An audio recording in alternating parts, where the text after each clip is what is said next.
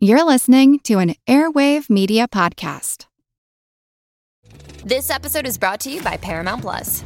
Get in, loser! Mean Girls is now streaming on Paramount Plus. Join Katie Heron as she meets the plastics and Tina Fey's new twist on the modern classic. Get ready for more of the rumors, backstabbing, and jokes you loved from the original movie with some fetch surprises. Rated PG 13. Wear pink and head to ParamountPlus.com to try it free.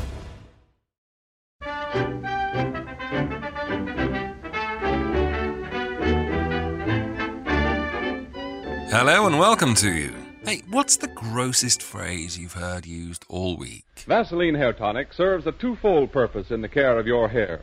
Used before your shampoo, it lubricates the scalp and softens the accumulation of surface dirt and dandruff scales. Dandruff scales?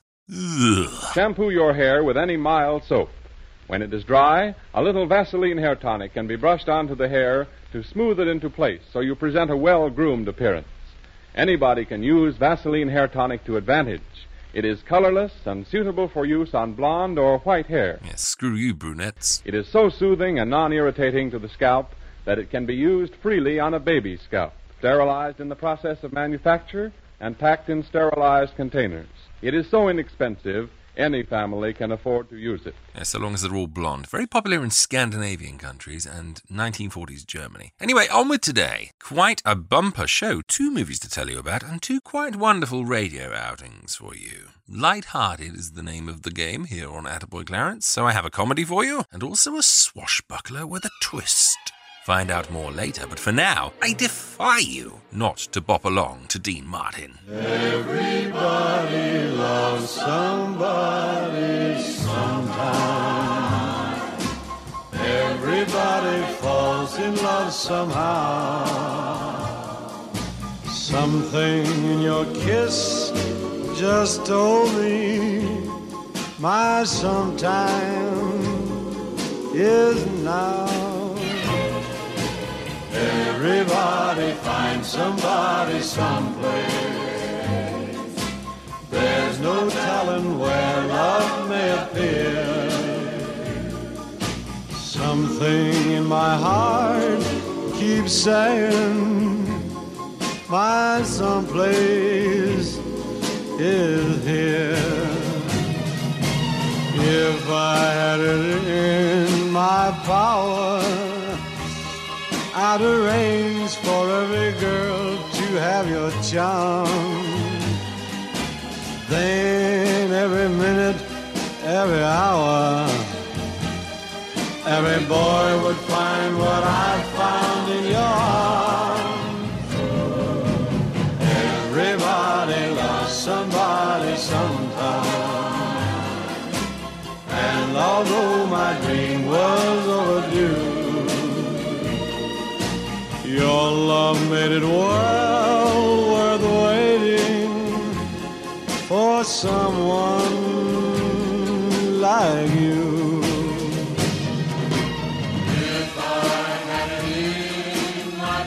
If I had it in my power, I would arrange for every girl to have your charm.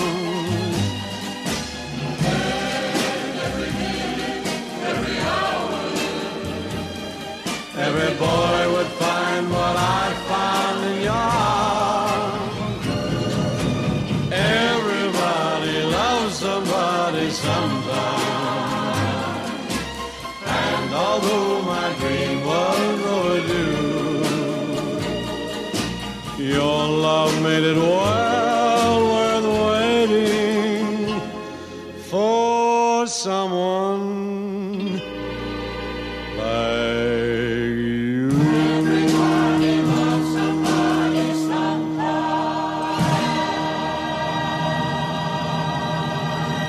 That was Dean Martin with Everybody Loves Somebody. The Lubitsch touch, then.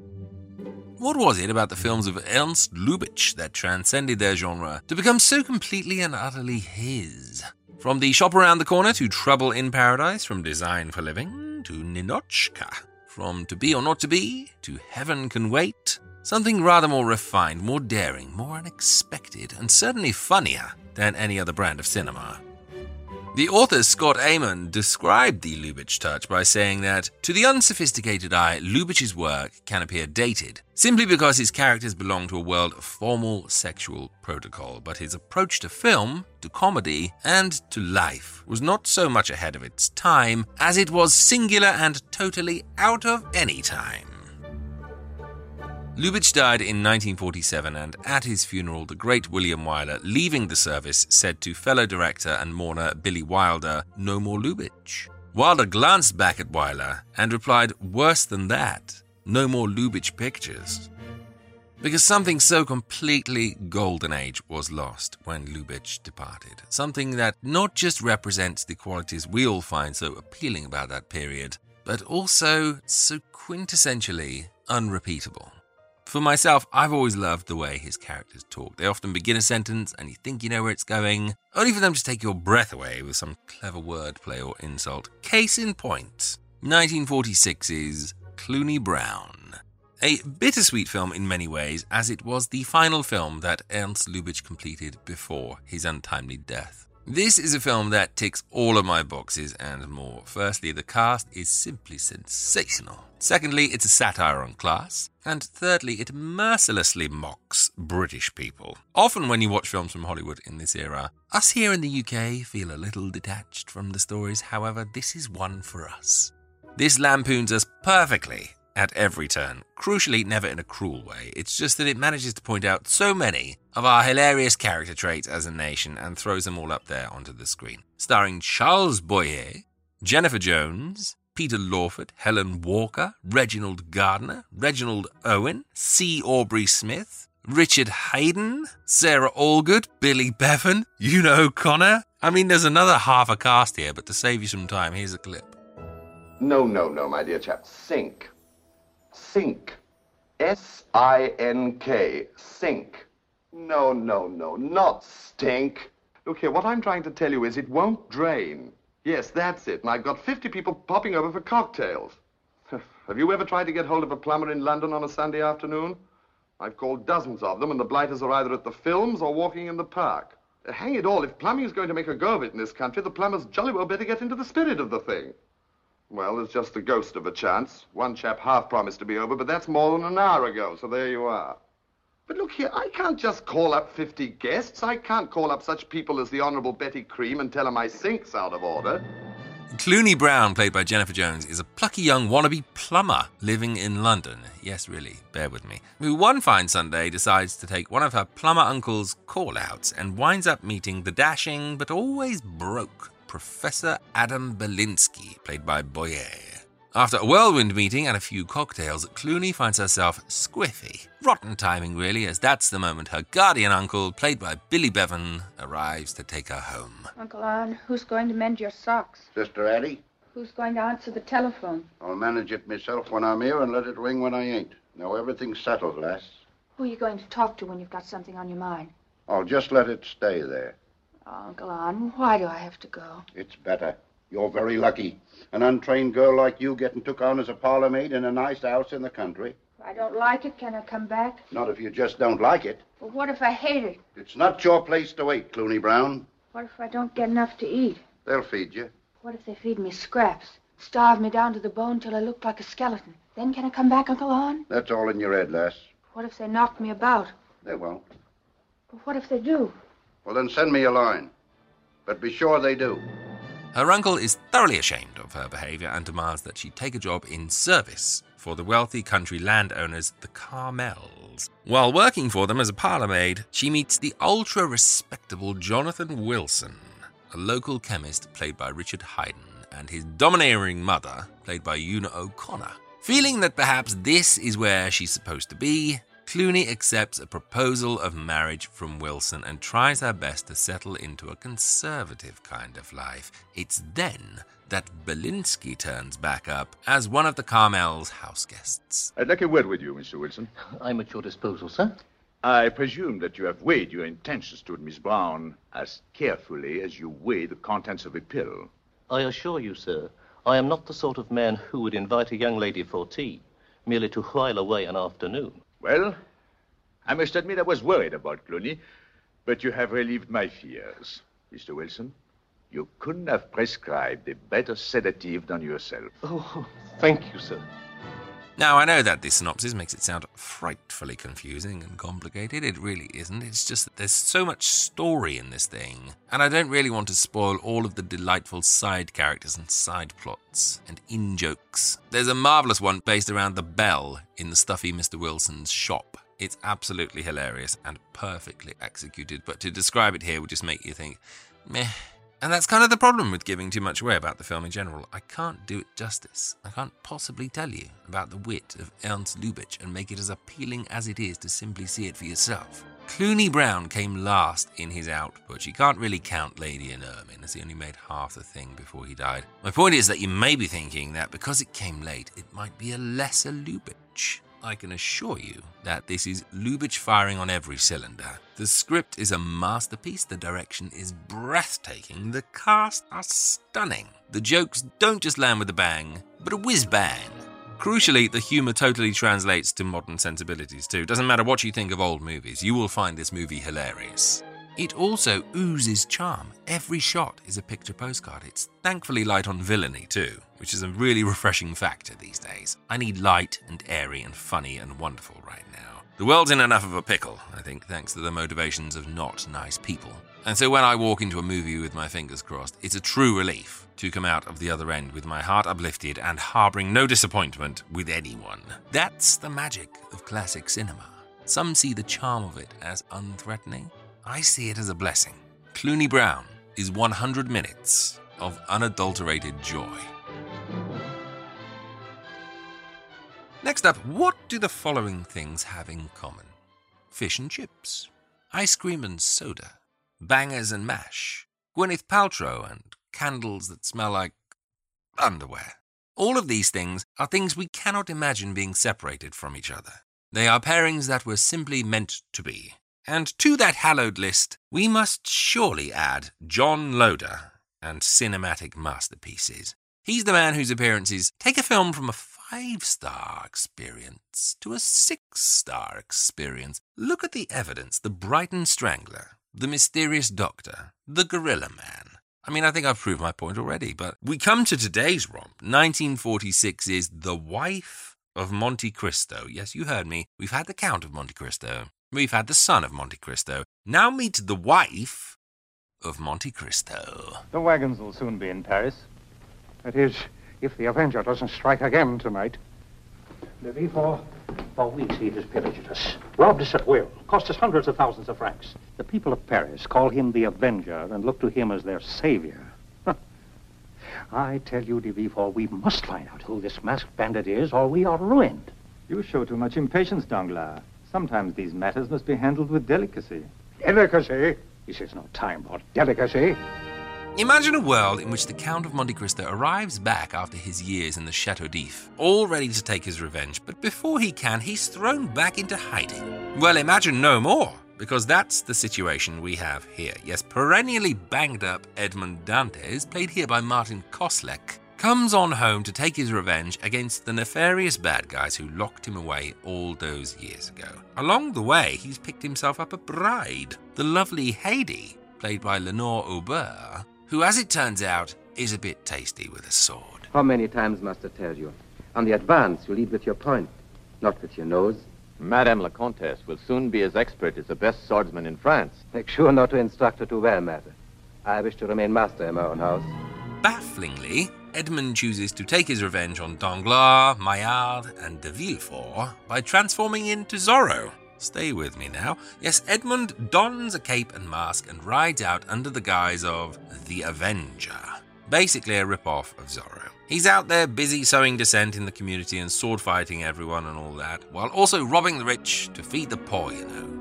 But he gets wounded, and so he has to lock himself away to heal. Bad move, Dantes. If you suddenly disappear from the social scene at the same time as the Avenger, then De Villefort, played with rollicking relish by John Loder, will know that you are one and the same. There's only one thing to do Haiti will have to don the mask and cape and sword and pretend to be the Avenger herself in order to throw De Villefort off the scent. Countess. Yes, today I was the Avenger.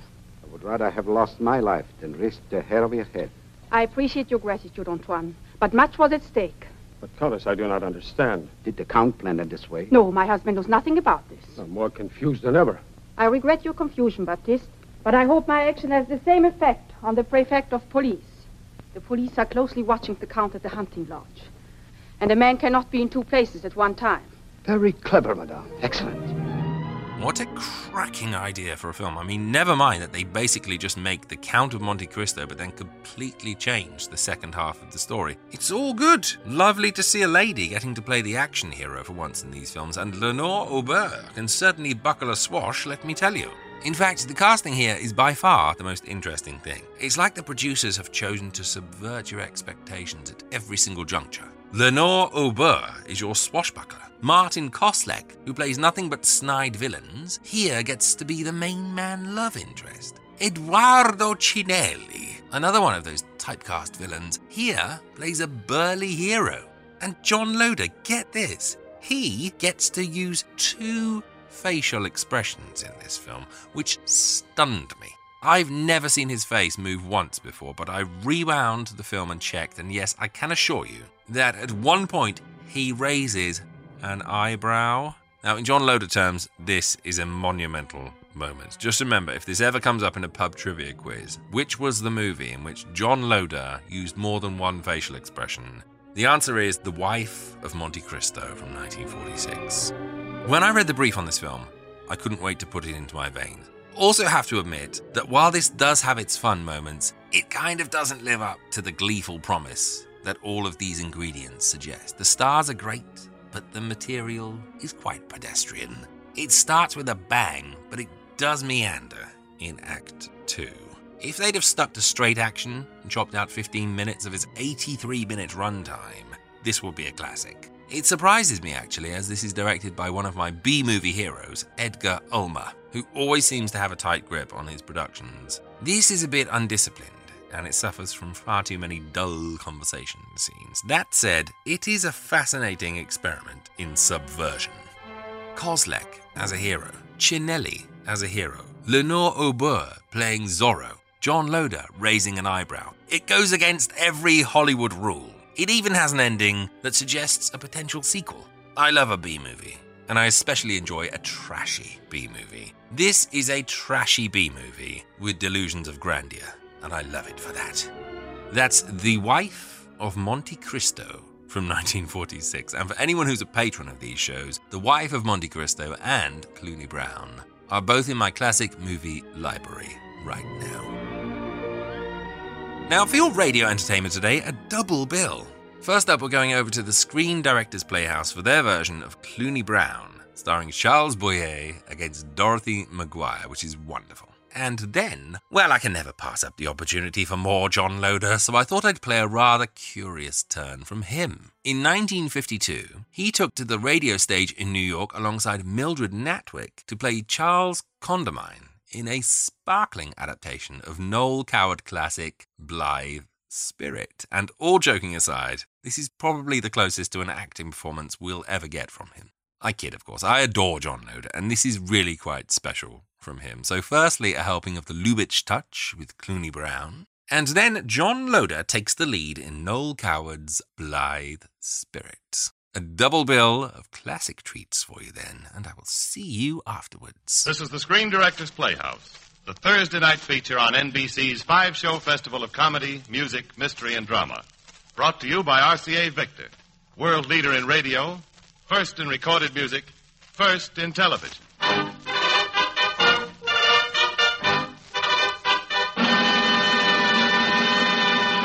The makers of Anison for fast relief from pain of headache, neuritis, and neuralgia.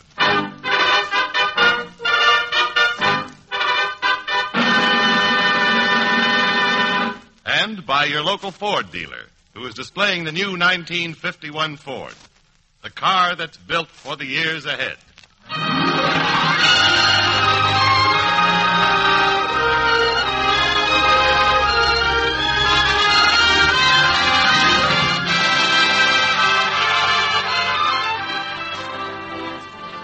Ladies and gentlemen, before we present Clooney Brown, here's a word from RCA Victor.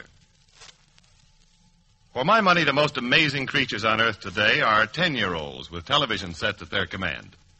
Presumably, while lying in wait for their favorite desperados, they casually become authorities on what bills are now before Congress, who won the Nobel Prizes, where the UN forces are today, and precisely what the electron finds so attractive in the proton. Oh, let's face it. The television child at 10 knows more about how the world wags than his father knew at 20.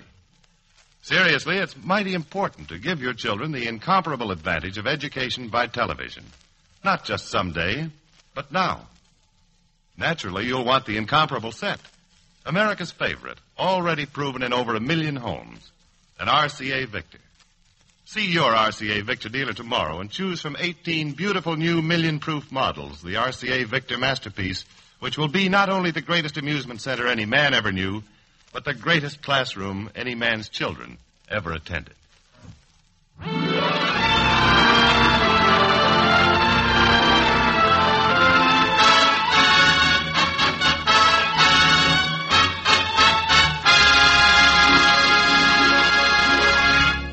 Now for the first act of Clooney Brown. But may I add that at the end of the program, there will be an announcement of importance to Hollywood and to motion picture audiences everywhere. Here now is Clooney Brown, starring Charles Boyer in his original role and Dorothy McGuire as Clooney.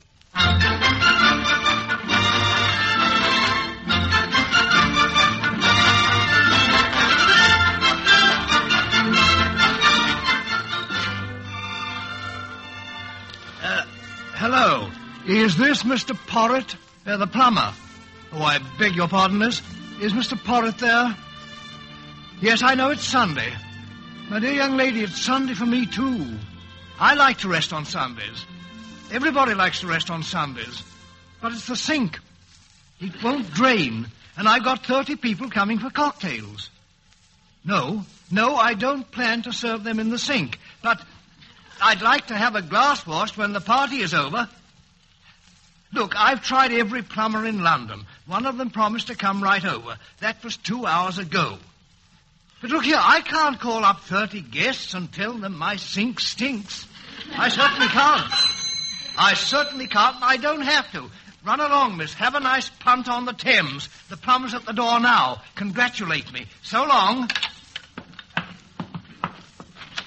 Uh, come in. Come in. Never been so happy to see anyone in my whole life. Uh, right this way. Oh, thank you. Uh, I hate to spoil your Sunday like this, but with me, well, it's sink or swim. Uh, come along. thank you. Well, there it is. Eh? Oh, yes. Oh, yes, it is. Interesting. Very interesting. It is. Could there be anything more fascinating than a sink out of order? Well, now, I've never thought of it in quite that way. An ordinary, everyday, commonplace kitchen sink. And yet, the height of human frustration. Look at it. Look at it without prejudice, my dear sir.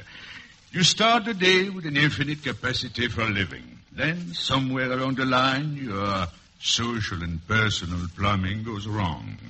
And the best of you ends in the sink.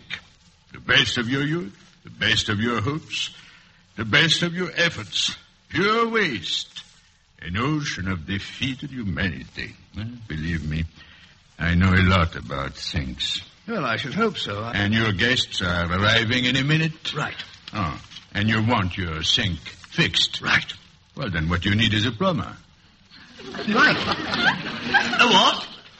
Aren't you, I mean... Huh? Oh, oh, no. Oh, I'm not now. No matter what you mean. Uh, no, I, I came here to see my old friend, uh, Professor Lee. Professor Lee is in Scotland. I've sublet this apartment. Oh, what a mess. Well, I must say, that's a mess for me, too. Yeah, but what am I going to do? You're the most selfish man I've ever seen. What? Of course you are. Well, you don't even know me. And already you're not interested in me. Why don't you ask me why I want to see Professor Lee? Why don't you ask me about my landlady? Is she humane or does she want a rent? Do you know? Do you care? No. Have you even said a fig for my guests, my dear sir? Is there something I can do for you? Is there? Oh, thank heaven I misjudged you.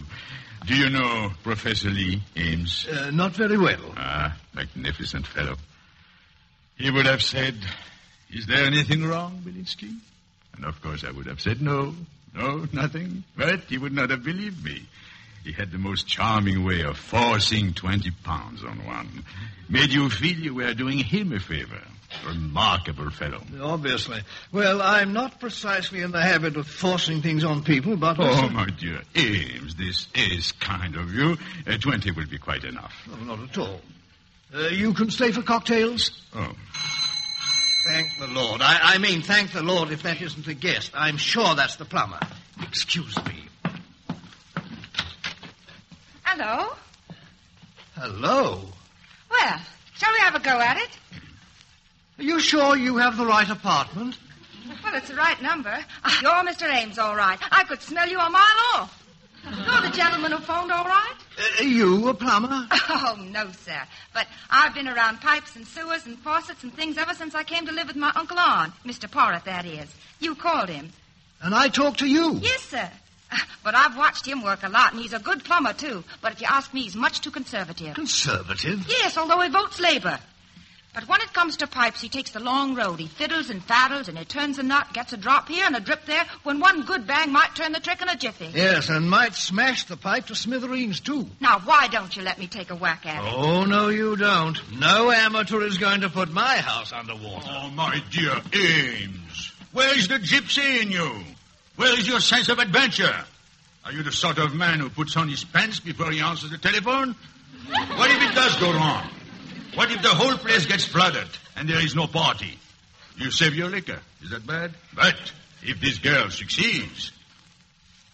Please do let me try. No, come on, then. It's in here. My, isn't it a beauty? What a congestion. It is stuffed up, isn't it? I never thought it'd be as good as this. Oh, I, I can't thank you enough, Mr. Ames. Don't mention it. Well, enough talk. Let's get to work. Good day, gentlemen. It's been a very pleasant chat. I'll see you when I come up. Here we go. Cool down here. Very nice indeed. What's she doing? Sounds most promising. Have you ever had tea at the Ritz? Eh? Did you say tea at the Ritz? Yes, I have. Last Saturday. I was lying in bed sucking oranges to tone up the system, you know. And all at once I said to myself, Clooney Brown, you've got a pound note in your stocking. Why don't you have tea at the Ritz? And so I did. That's the way things come over me. She strikes oranges. Tones up the system. Was it a good tea? What? I said, was it a good tea? Oh, it wasn't the tea. But to hear them say, this way, miss, please, miss, crumpets, miss, and holding my chair for me, you never would have thought for a minute I was out of place. Uh, Miss um, Clooney, uh, Clooney, tell me, what made you think you were out of place at the Ritz? I didn't. It was Uncle Arn. He's always and forever telling me, Clooney Brown, you don't know your place. Clooney Brown, you ought to learn your place. And what does Uncle Arn think your place is? He didn't say. Because he doesn't know. Who can tell you where your place is? Where's my place? Where's anybody's place? I'll tell you where it is. Wherever you're happy, that's your place. And happiness is something that only you can identify. You're the sole judge. Now look, Tony. In Hyde Park, for instance, some people like to feed nuts to the squirrels. But if it makes you happy to feed squirrels to the nuts, who am I to say nuts to the squirrels? You mind saying that all over again? I say in Hyde. Uh, Look, you two, I don't like to intrude, but do you realize what time it is?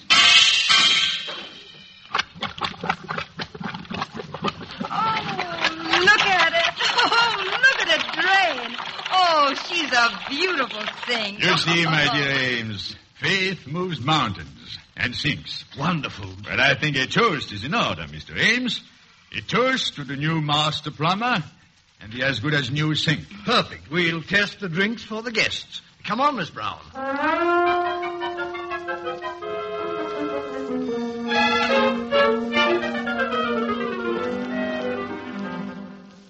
Oh, what a wonderful day this has been for me. My first sink and my first cocktail. A martini cocktail with an olive. Have some more. Uh, should she? Oh, definitely. Oh, yes. Thank you. I feel absolutely lovely. I can't quite describe it.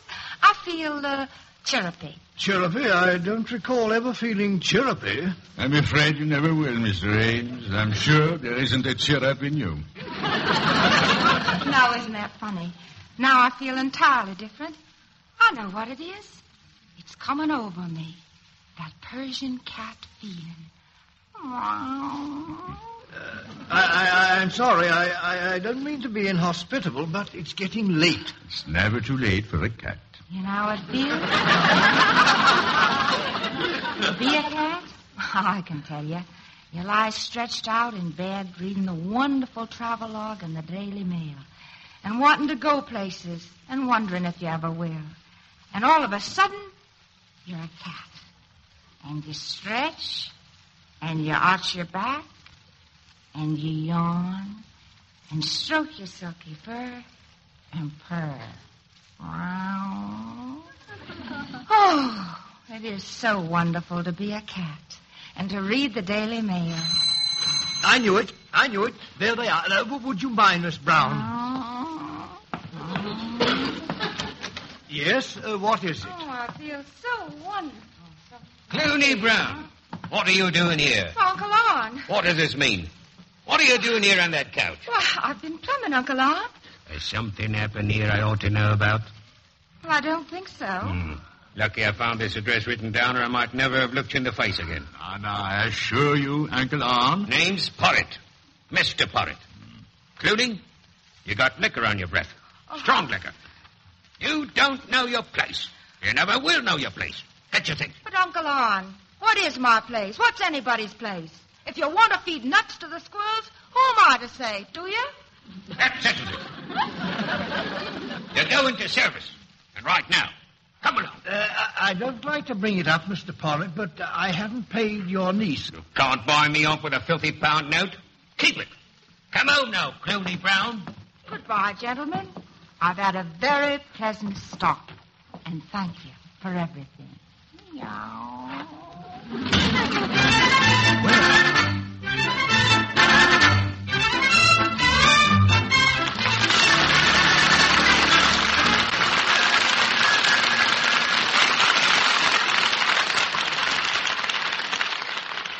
Today, many thousands of people are thankful to their physicians or dentists for first having introduced them to that remarkable preparation called Anacin, which brings such incredibly fast and effective relief from the pains of headaches, neuritis, and neuralgia. Anacin is like a doctor's prescription. That is, Anacin contains not just one, but a combination of medically proven active ingredients in easy to take tablet form. Thus, in using Anacin, you are following sound principles. So ask for Anacin at your drug counter next time you suffer pains from headaches, neuritis, or neuralgia. Try these tablets on this guarantee. If you don't feel Anacin gives you all the relief you want, as fast as you want it, your money will be refunded. Easy to take Anacin tablets are available everywhere in handy boxes of 12 and 30 and economical family size bottles of 50 and 100. I'll repeat the name for you Anacin. A N A C I N.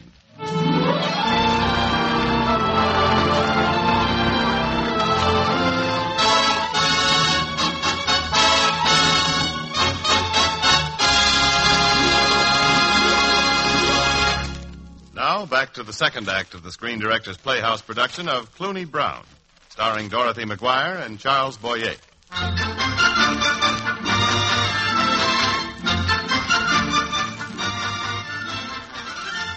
I stayed for Mr. Ames' cocktail party, at least part of it.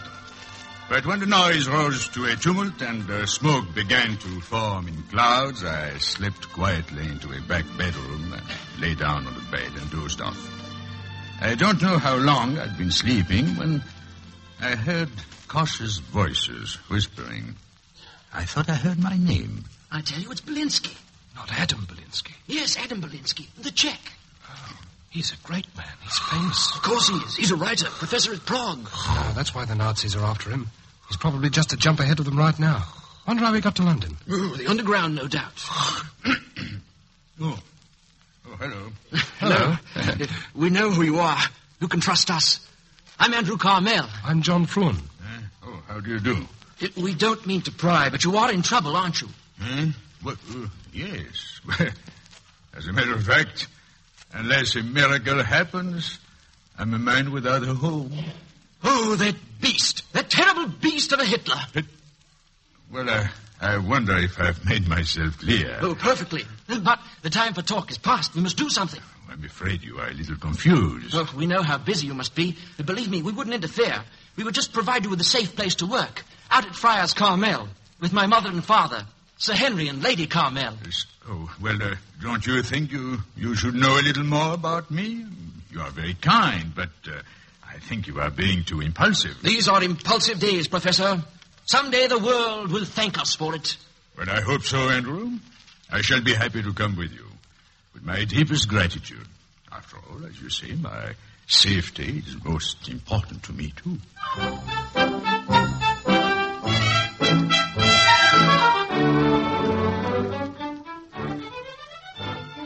When Uncle Orm told me I was going into domestic service, he wasn't fooling. He found me a job at once. And before I knew what I was doing, I found myself getting instructed on how to be a parlor maid at the home of Lord and Lady Carmel. On my first night, I was sent into the dining room, staggering under a huge silver tray of mutton. Professor, it's a pleasure to have you here. Oh, how very hospitable you are. But I don't feel I should accept before you know more about me. But Andrew has told us all about you. Fine lad, your son, Andrew. Oh, yes, yes. I'm rather fond of him myself. Mm, uh, sits his horse well. Then there is only one thing I can say. This land of such dear souls, this dear, dear land, this blessed plot, this earth, this realm, this England. Well, a toast to Shakespeare. Oh, how charming of you, Professor. And how well you speak English. Rolls right out of him. Oh, you've fascinated Henry, Professor. Uh, come now, take some of the roast, dear. Brown. Brown, the roast. Oh, oh, oh yes. Hmm?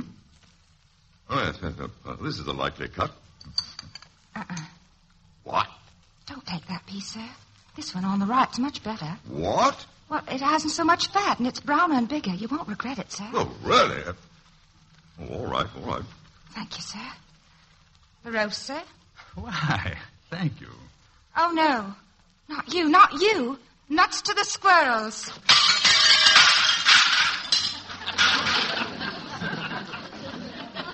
Go to the kitchen, Brown, at once. I'm very sorry, milady. Outrageous. It's preposterous. It strikes me absolutely speechless. A maid choosing my mutton for me. She will be dismissed immediately, sir. No, no, no. One moment, Sir Henry. Uh, you, you took the piece she suggested. May I ask why? Why, uh, because the other piece had a blob of fat on it. And this one is browner, leaner, and bigger. And you liked it better. Look, uh, hang it all. It just isn't done. What a pity. Should have been done long ago.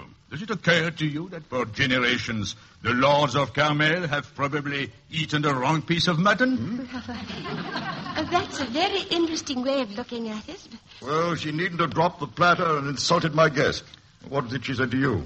Uh, I remember very well, sir. It was, if I may take the liberty of repeating it, nuts to the squirrels. Doesn't make sense. No, it doesn't. It should have been squirrels to the nuts. But uh, I have an open mind, and if someone says to me nuts to the squirrels, I accept it. You may be inclined to say it to me yourself someday when you know me better, and I'm not so sure you'll include the squirrels. Mm. Oh, uh, that's too deep for me, Belinsky. if I may say so, your ladyship, the sooner the young woman is dismissed, the better. Please, please, Monsieur Siret. I know that in the policies of the kitchen, the balance of power rests with you. I also know that as a guardian of English customs and traditions, this young woman has offended your sensibilities. But permit me to quote someone to whom everything English was also dear.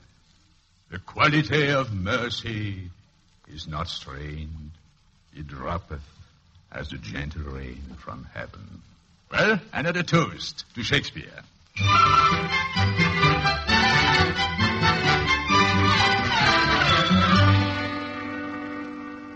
You've made a charming evening for us, Professor. I've never seen my husband more stimulated. Well, he is a very stimulating man himself. Yes, yes, he is. I hope you'll be comfortable. Surrette will valet you. Oh, I'm sorry, but dear Lady Carmel, I have so little to offer a valet. Oh, well, would you mind letting Surrette do it anyway, so as not to hurt his feelings? Oh, oh very well. I, I have this suit and uh, Andrew's dinner jacket, which you have uh, offered to lend me. They are both at Siret's disposal. Oh, thank you. I hope you sleep well, Professor. Oh, oh, by the way, there's a nightingale under your window. Oh, you shouldn't have gone to so much trouble. Uh, good night, Professor. Good night, Lady Carmel.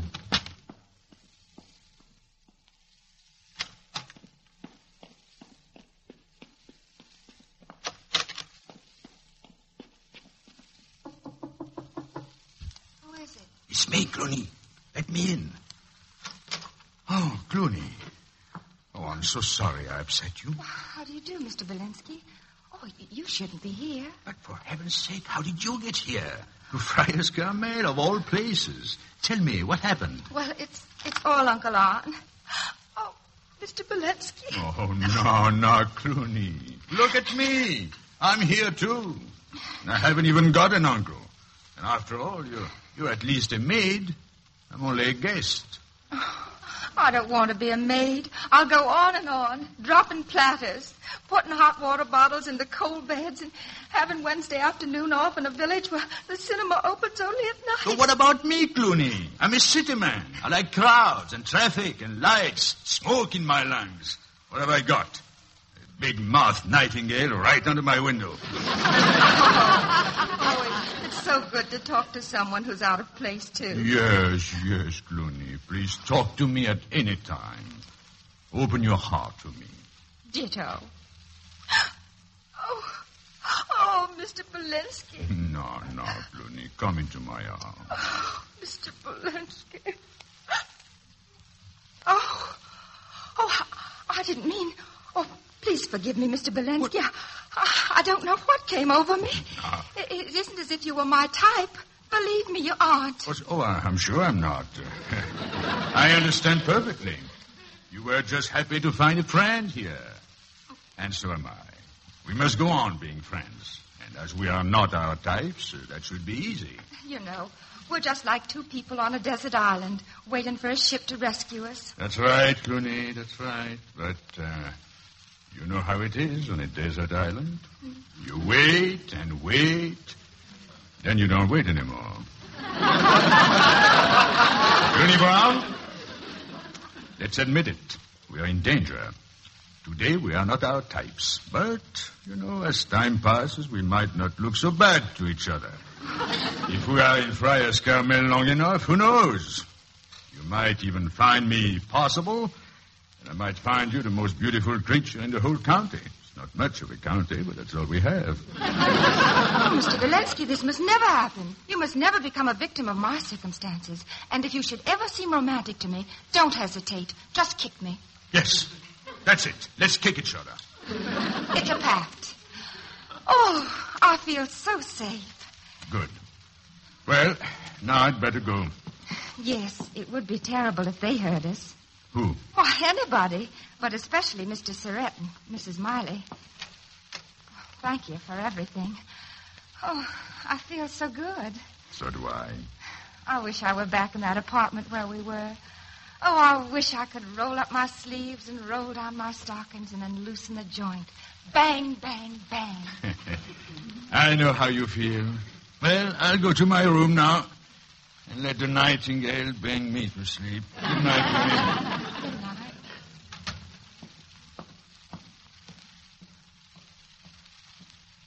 Well, Mrs. Maley, I agree with you, Mr. Surrette. what can one expect?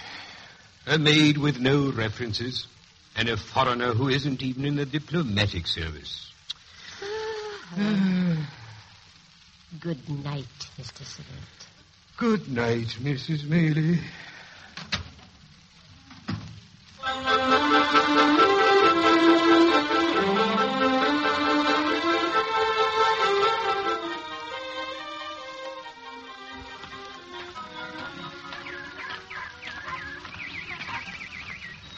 Clooney! Clooney Brown!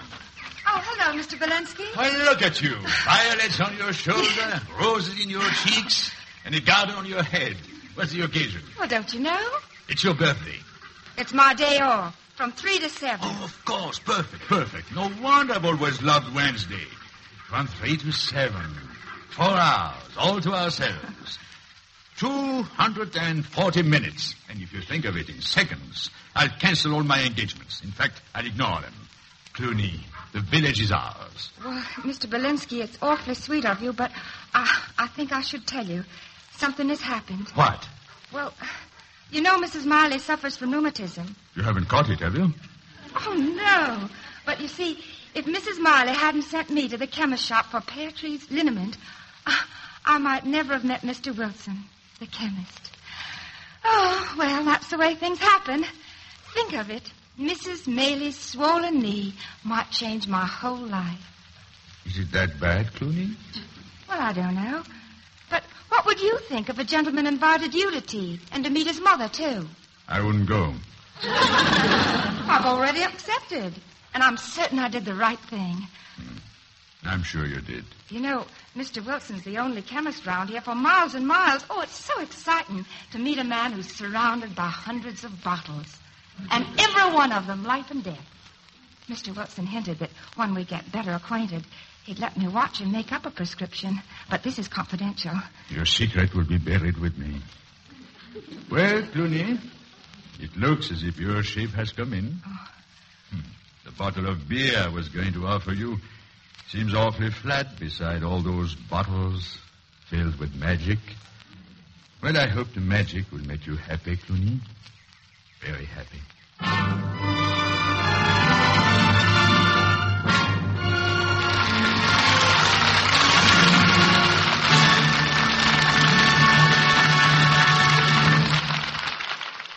Ladies and gentlemen, tomorrow morning your Ford dealer will display the finest Ford ever produced.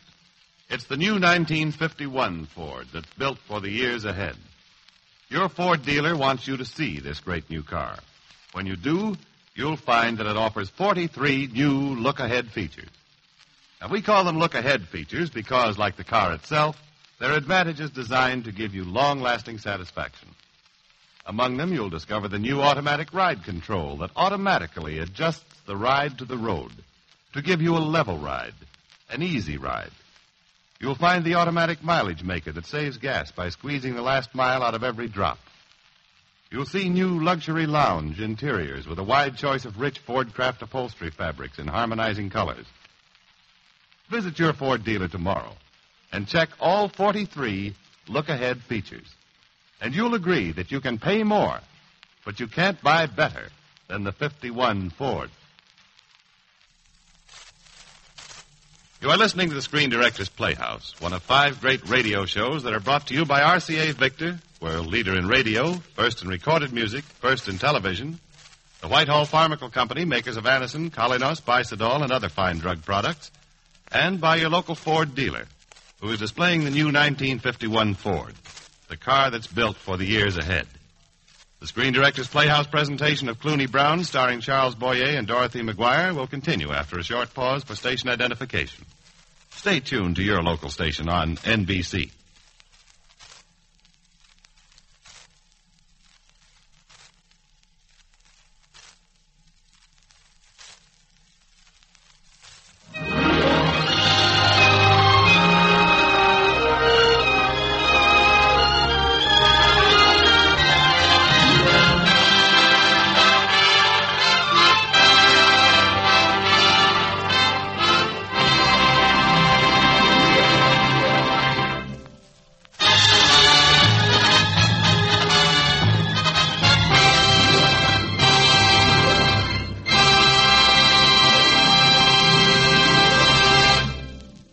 Now for the third act of the Screen Directors Playhouse production of Clooney Brown, starring Charles Boyer and Dorothy McGuire.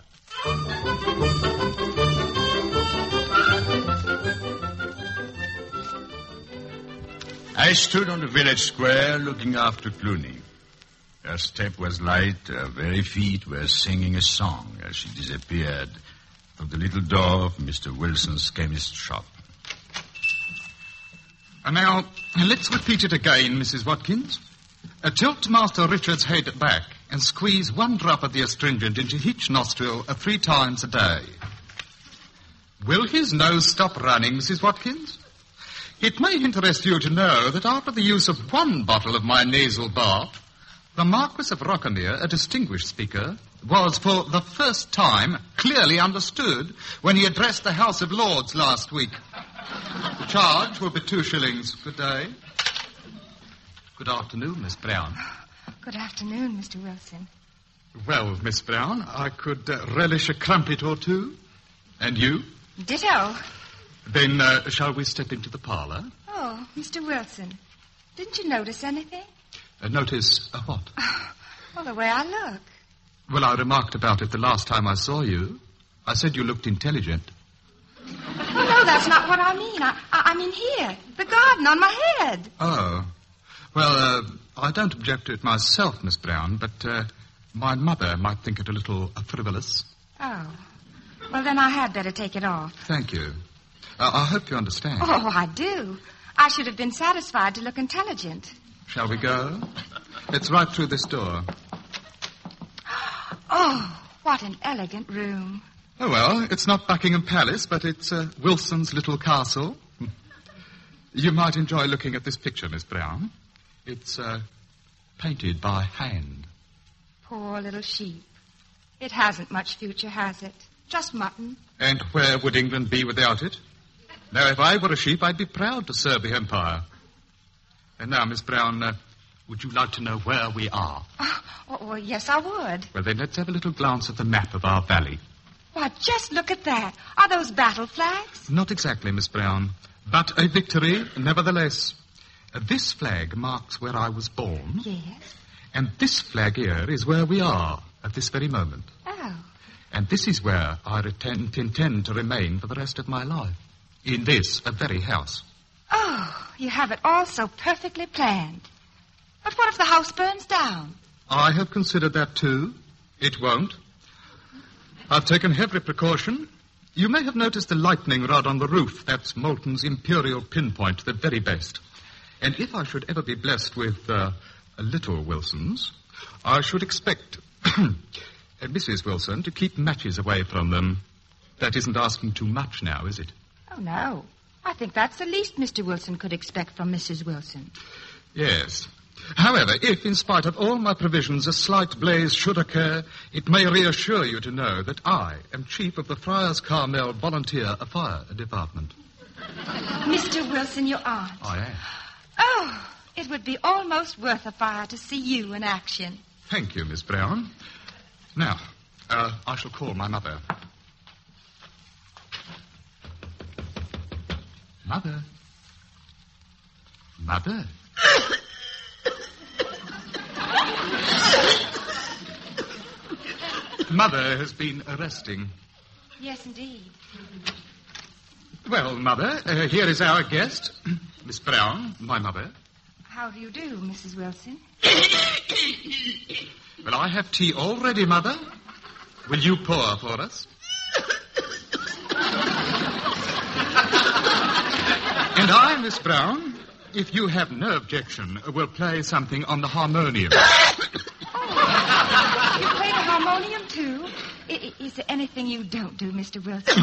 Well, I- uh, uh, you have your choice, uh, uh, Sweet Alice Van Bolt or uh, a Flow Gently, a Sweet Apton. They're both so beautiful. I wish you would decide for me, Mr. Wilson. Well, uh, shall we say uh, Sweet Alice and uh, perhaps uh, Sweet Apton as an encore? Are you ready, Miss Brown? Oh, yes.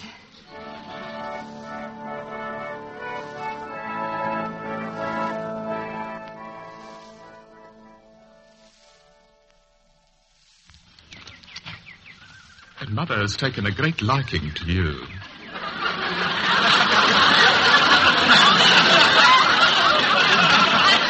Why, h- how do you know? She didn't say anything. That's the point. Mother doesn't waste words on flattery. If she speaks, it's to correct faults. Oh. Well, I like your mother, too. Once or Oh, twice I thought she was going to smile at me. Rooney, Oh, it's Mr. Belinsky. Hello, Mr. Belinsky. This is Mr. Wilson, the chemist. How do? How do you do? Mr. Belinsky's staying at Friars Carmel. Oh. You're a friend or relative of Mrs. Maley or Mr. Sirrett, I suppose, Mr. Belinsky? Oh, no. He's a guest of Sir Henry and Lady Carmel. A guest? I understand Mr. Wilson's surprise. A guest is not usually aware of the existence of a maid. That's what troubled you, Mr. Wilson, wasn't it? Oh, exactly, sir. Well, you see, we at Friars Carmel don't regard Miss Brown merely as a maid. We are very proud of our Clooney and uh, interested in her welfare. And above all, in her friends. Oh, naturally. I understand, sir. Uh, well, um, it's seven o'clock, Miss Brown. Yes. Oh, how time flies. Yes, it does, but we must learn to fly with it. Oh, I know. I- I'll lope along now. Goodbye, Mr. Wilson. Goodbye, Miss Brown. Thanks for a wonderful afternoon. And and for sweet Alice Van Bolt. Oh, don't mention it. Yes, a very worthy young lady. Yes. I'd like a word with you, Mr. Wilson. I'm entirely at your disposal, sir. Uh, you are uh, a chemist, I believe? Uh, yes, sir. Certified? Oh, yes, sir. My uh, diploma is at your disposal. I may Hmm. have a look at it sometime. Thank you, sir. I was first in my class, if I may say so. How many were there in your class? Uh, 23, sir. Hmm, not a small class. Uh, Mr. Wilson, I presume that you have weighed your intentions toward Miss Brown as carefully as you weigh the contents of a pill? Oh, I assure you, sir, I am not the sort of man who would invite a young lady for tea merely to uh, while away an afternoon. I'm glad to hear it, Wilson. I have no use for light-minded men. Nor I, sir. Uh, Would it be presumptuous to ask you to say a word in my behalf to Mrs. Maley? What? Have you intentions toward Mrs. Maley, too? Oh, heaven forfend, sir. Well, I must admit I was worried about Clooney, but you have relieved my fears. Mr. Wilson, you could not have prescribed a better sedative than yourself. Oh, thank you, sir. Not at all. Good night, Mr. Wilson. Good night, sir. Oh, Mr. Wilson. Oh, yes, yes, sir. You don't drink, do you? Oh, no, sir. Good. That we couldn't stand.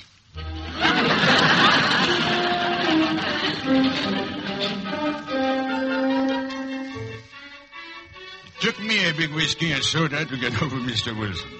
I sent a note to Clooney, telling her to bring a hot water bottle or something to my room, that I had to talk to her. I began composing my speech. This romance was fantastic. How could she stand the man? I started to speak to an empty chair. Now, sit down, Clooney. Now, look here. I know we have a pact. Now, let, let me tell you something about pacts. Pacts are made for two reasons. One, to be kept. Two, to be broken. Now, no, I don't say let's break our pact. But on the other hand, I'm not suggesting that we keep it. Eh, Hello, Mr. Belinsky. I came as soon as I could. Sit down, sit down, Clooney. How do you like Mr. Wilson? Do you still think my ship has arrived? Now look here, Clooney. Out there is an ocean. And on the ocean is a boat, braving the storm and battling the billows. That's not Mr. Wilson. But in a quiet harbor, there is a freighter. Its engine is turned off. No smoke comes out of its funnel. its anchor rests deep on the bottom. It's moored to the pier with a hundred ropes.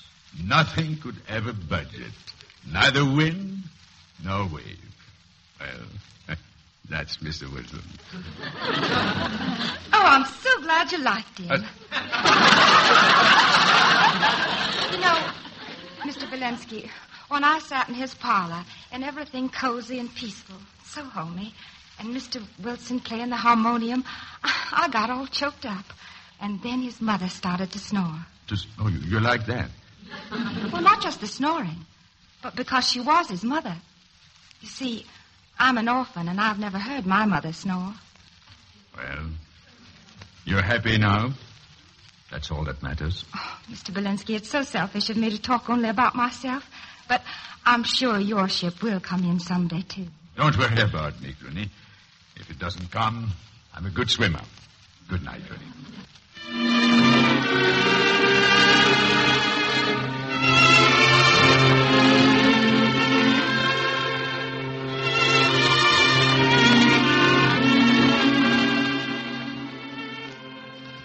I worked very hard from then on. I didn't drop any trays, and I was most respectful to Mrs. Maley and Mr. Surrett. And every Wednesday, Mr. Wilson would stop by just at the stroke of three. I, I hoped I was making a good impression on him, although sometimes I felt that I wasn't quite being myself. One Wednesday, Mr. Wilson told me he was giving his mother a birthday party at night, and he invited me. I didn't know how I was to get the evening off, so I went to Mr. Belinsky for help. He didn't even ask any question. He just went to work. Well, the evening is yours, Clooney. Oh, you are a friend, Mr. Belinsky. You see, it's not only Mrs. Wilson's birthday, but, uh, well, things have sort of been happening. Why, Clooney, Yes, they have. Mr. Wilson has spoken to his mother about me. I'm sure she approved of you. Well, anyhow, she didn't say no. Oh, that's very encouraging. And then Mr. Wilson asked his aunt and Mr. Latham, his solicitor, and everybody he possibly could ask. Did and he they- ask you? Oh, no. That's just it. But he might tonight. Or he might not. That's the suspense. Yes, and so romantic, Clooney. Mr. Belensky, I. No, no, I can't. Well, well, you- you're not keeping secrets from me, are you? Oh, it isn't a secret, but I shouldn't tell you anyway. But I'm going to. I had a dream last night, but but you won't tell Mr. Wilson. Why, did he forbid you to dream? Forbid? Well, how could he? oh no! But Mr. Wilson's so sensible, and I, I don't think he'd object to dreams as long as they were sensible. But I dreamed about you. Clooney, you did? Hmm. You don't know how wonderful you look in a fez. And how you rode that black Arabian stallion. Whee! You just burned up the sand. And you swooped me off the desert and set me right in front of you in the saddle. My, did we sit that horse well. Tell me, Clooney. Tell me, did, did I did I take you to my tent? You were taking me somewhere. But I remembered our pact just in time, and I kicked myself. Oh, and took the kick right out of the dream. Mr. Belensky, do you wish I had gone to your tent? Hmm? No. No, Clooney. You did the right thing. I have no tent. Not on the desert or anywhere. Let her alone now. Good luck. Same to you. And thanks for getting me off for the birthday party.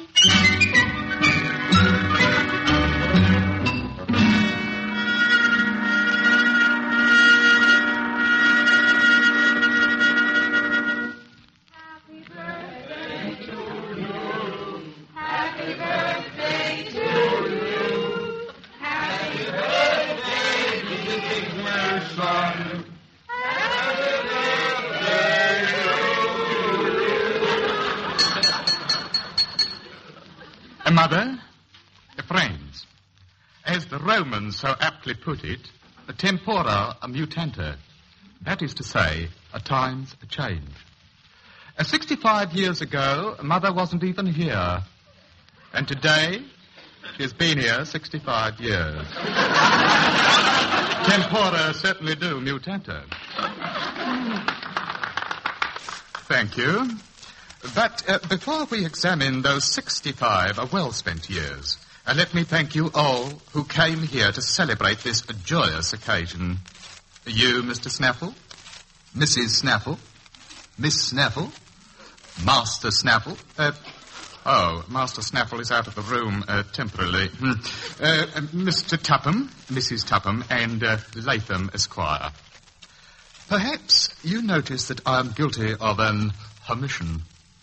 But when you hear later what I have to say, or better, to announce concerning a young lady uh, not too far away, then I'm sure that you'll agree that sometimes an omission is an admission. I, uh, uh, I didn't do it. It's the plumbing. I just turned on the faucet. Wilbur, quiet. It's the plumbing, Mama. Don't say that. But it was. It was. Oh, sit down and be quiet. uh, let us go on, shall we? Yes, Miss Clooney? Come here. As I was saying, uh, 65 years of faithful service to the community. All I did was turn the faucet and run. it's probably the joint. 65 years of unblemished reputation. I can fix it. I beg your pardon. Some of you might not know it, but I'm a plumber's niece. Just give me a hammer and a wrench and I'll show you. I'll get it, Miss Clooney. Oh, please, Miss Clooney, I wish you wouldn't. There's nothing to it. It won't take more than five minutes, and then nothing will interrupt your announcement. well, I, I might not be the best cook uh, in, in England of, of tripe and onion, but whoever gets me doesn't have to worry about his plumbing. Hold these tools for me, Wilbur, while I roll up my sleeves and roll down my stockings. I wasn't dressed for plumbing tonight. There. There you are, Miss Clooney. If it's the joint, a couple of bangs might do it. If not, we'll try something else.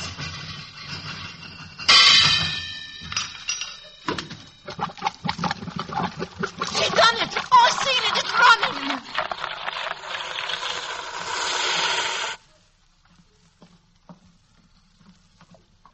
That's my birthday gift to your mother, Mr. Wilson. Mrs. Wilson, I hope that. Why, where is she? My mother asked to be excused. Oh, what's the matter? Is she ill? My Mr. Wilson, it is getting late. Yes, isn't it? We'd better be going. I hope it wasn't too much for your mother, my boy. I hope not. Good night, Mr. Wilson. It was a lovely party. Good night. Uh, good night, Mr. Wilson. Good night. Good night, my boy. Thanks for a charming evening. Good night. Thanks for letting me watch, Clooney. Oh, oh, oh you, you were a great help. Wilbur?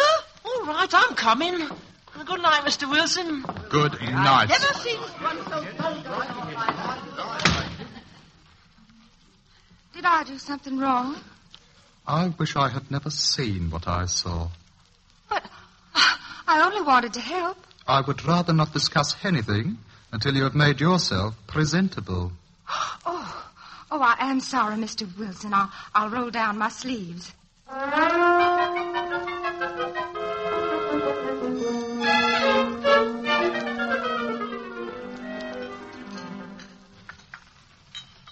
Good morning, Mrs. Maley. Uh, Good morning, Mr. Surratt. I did not see Brown as I passed through the kitchen. Your tea, Mr. Surratt. Oh, thank you. I'm afraid Brown is indisposed this morning, Mr. Surratt. Uh, I should not have permitted her to have had last night off. It was entirely my fault, Mr. Surratt. Not at all, Mrs. Maley. It was a direct request of Sir Henry through the intervention of his foreign guest. Good morning. Oh, good, morning, sir. Uh, please, please, don't get up. Go on with your breakfast. Uh, Sir Henry's at breakfast on the terrace, sir. Oh, I've had mine. Been in the village doing some shopping. I must go back to London today, and I wanted to say goodbye to you both. Oh, that's very kind of you, sir. You know, I will miss you, Sirette. And so will my one suit. Oh, this is for you. Oh, Thank you, sir. Uh, shall I uh, pack your things, sir? Mm, oh, yes, that would be very kind. At once. And this is for you, Mrs. Maley. Thank you. Thank you, sir. Where's Clooney? I'm afraid the birthday party was a bit too much for her. Oh, I see. Don't you think she's a fortunate girl, sir? It's not often a person in her place attracts a man like Mr. Wilson. Yes, indeed. A man like Mr. Wilson. Shall I call her? I'm sure No, it's no, all no, right. no, no, no, Please, please don't. It's, uh, it's better this way. Uh, will, will you be good enough to give her this for me? And, and should she ever feel unhappy, uh, tell her just to close her eyes and say, squirrels to the nuts. You remember this, Mrs. Maley, won't you? Mm, very good, sir. Goodbye, Mrs. Uh, Maley. goodbye, sir. I will be on the terrace with Sir Henry. Uh, very good, sir. Oh, good morning, Belinsky. You're up bright and early. yes, and sadly, uh, I found out that I must go back to London. Oh, now look here. That's ridiculous. Ah, you are the kindest people in the world. I, I can't tell you what it has meant to me to be here. Well, Oh, what's the matter with you anyway? Good morning. Oh, good morning, Lady Carmel. Oh, good morning, dear. What do you think of this fellow? He's leaving. Leaving? Oh, that makes me very sad, Mr. Belinsky. We're very sorry to see you go. So am I, believe me, Lady Carmel. Oh, you're coming back, you know. Oh, I hope so. Ah, Oh, that's absurd. You've got to. Oh, no, Henry. We must leave that to the professor. Well, hang it all. I can only tell you both that you've made me very happy. I'm very grateful. Your bags, sir. Oh, thank you. And I have taken the liberty of ordering a car to take you into the village. It is at the door, sir. Thank you, Sirette.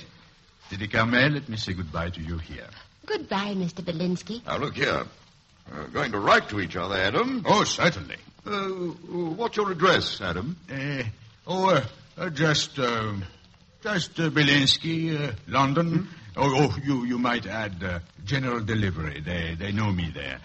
Well, goodbye and thank you.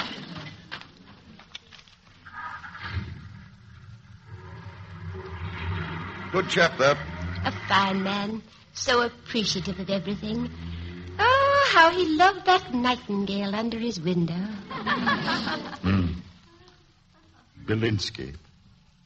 London. General delivery. Mr. Belensky! Mr. Belensky! Oh, where's Mr. Belensky? He's just left, Clooney. I didn't have a chance to say goodbye to him. And look what he gave me. Black stockings, silk stockings, Safina silk, too, and so's the tops. Oh, Mr. Belensky! Mr. Belensky! Mr. Belensky!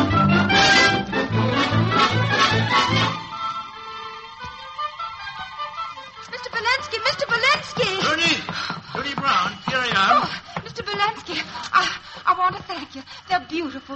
Why, why didn't you say goodbye to me? You know, w- we might never see each other again. Yes, I, I know, Clooney. Oh, it's, it's, it's kind of awful to think of. Yes. Yes, awful, Clooney, but. How is Mr. Wilson? Oh, he's better.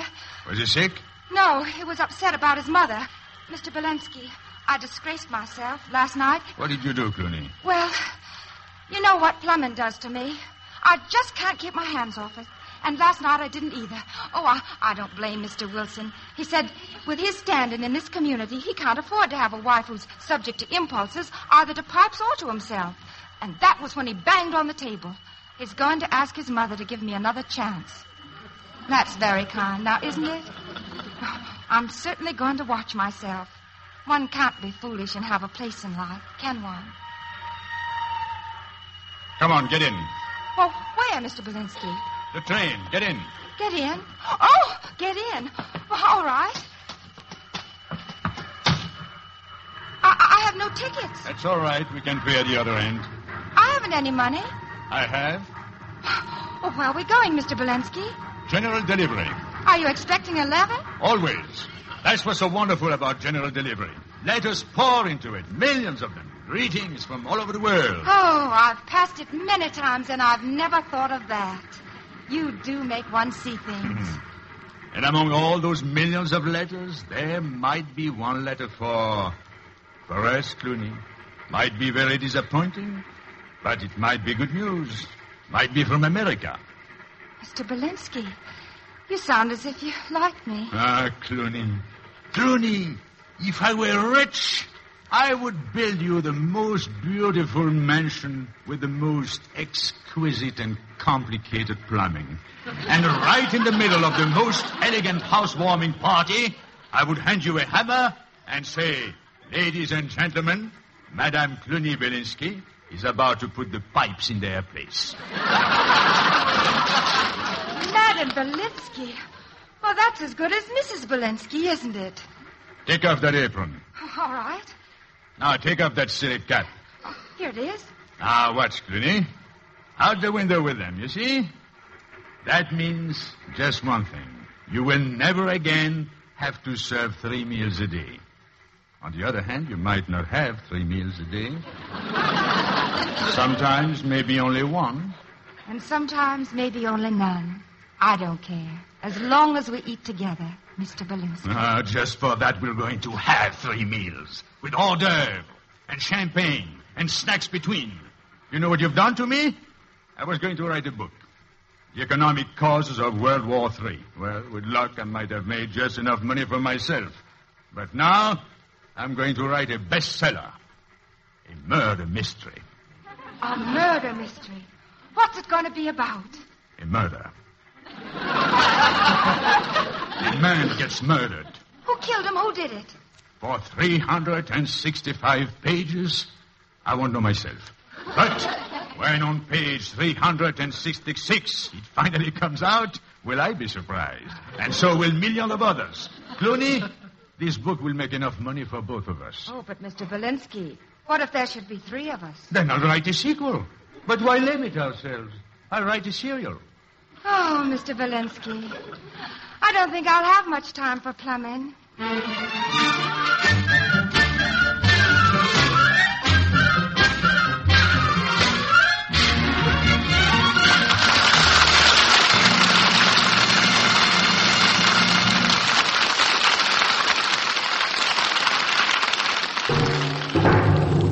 From New York, where the American stage begins, NBC presents Best Plays with John Chapman.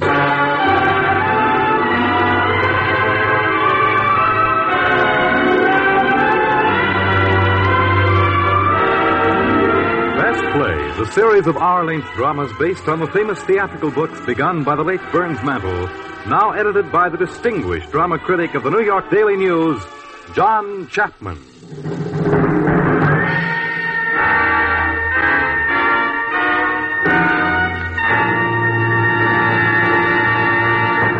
Mr. Chapman. Our play this evening, Blythe Spirit, is by Noel Coward, and it should be called a ghost play because there are one or two ghosts in it. However, most ghost plays are serious, and this one isn't. Take Hamlet, for instance, or Macbeth. Very serious. The ghosts in such works are always upsetting people. Of course, in book fiction, there were Thorne Smith's Topper and his playmates, who were funny and friendly. In play fiction, we have Noel Coward's enchanting spook, whom he calls Blythe Spirit. This lady is not going to drive anybody in the play you are about to hear to suicide or murder, or is she? At any rate, she's going to stir things up a bit, because Noel Coward is the gayest light comedy writer of our time, and there can't be any light comedy unless things do get stirred up. We ought to have a good performance of Blythe Spirit now, for our actors know their business and they know the play. They include John Loder, who will have most of the ghost trouble, Mildred Natwick, and the role she created on Broadway, and the funniest role this excellent actress ever had, Hala Stoddard, the prettiest ghost I ever saw, who played Blythe Spirit for a long time on Broadway, and Ann Burr, who was on this program recently as the nurse in The Hasty Heart. Now, it's time for Noel Coward and our actors to take over.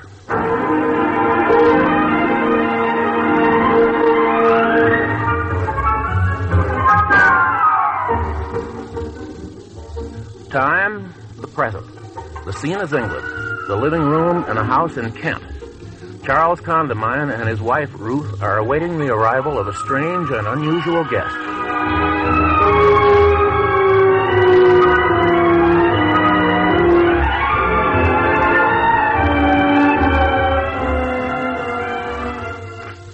No sign of her yet? Not yet.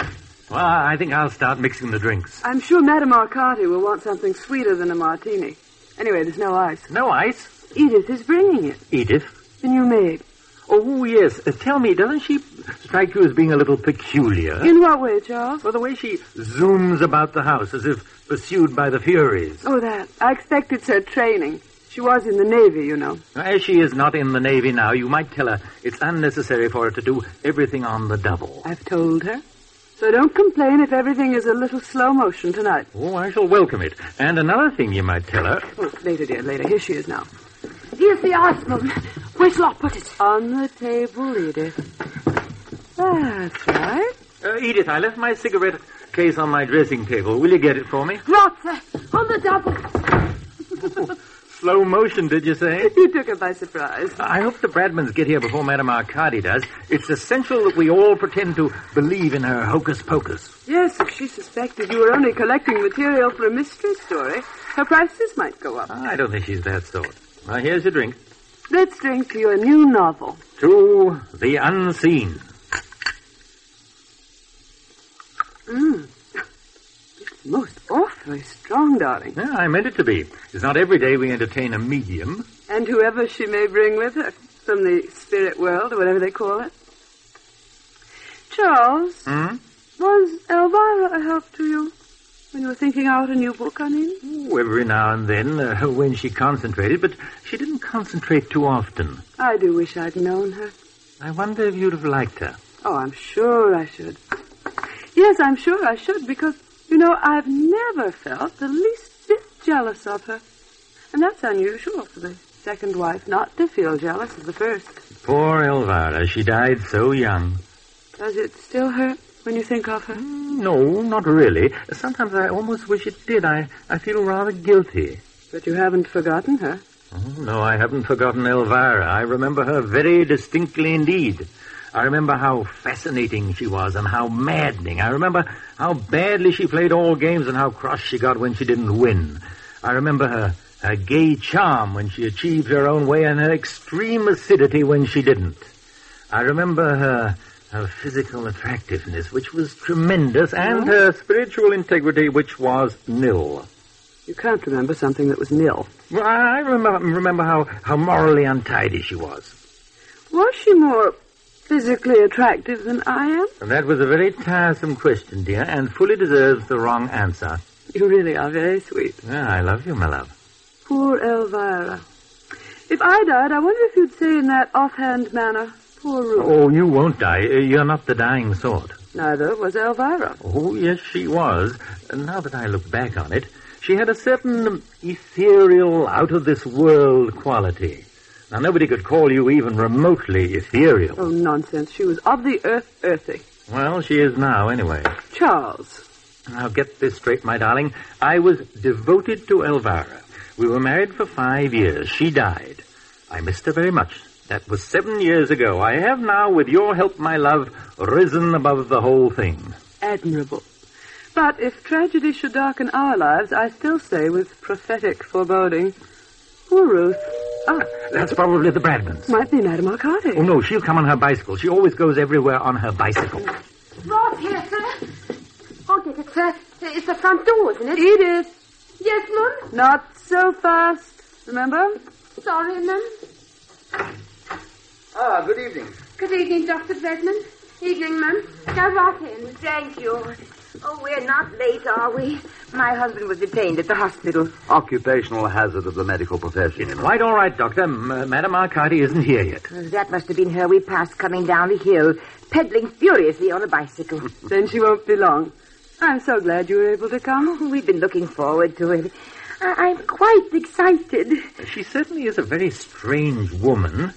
I'd never have guessed that she'd been a professional medium in London for years. You, do you believe in it, Mrs. Condamine? I'm afraid not, but I do think it's interesting. Uh-huh. Uh, What exactly are you hoping to get from her, Charles? Hmm, jargon, principally. Uh, you know, a few tricks of the trade. I haven't been to a seance in years. I want to refresh my memory uh, for the new novel I'm writing. Do you think she tells fortunes?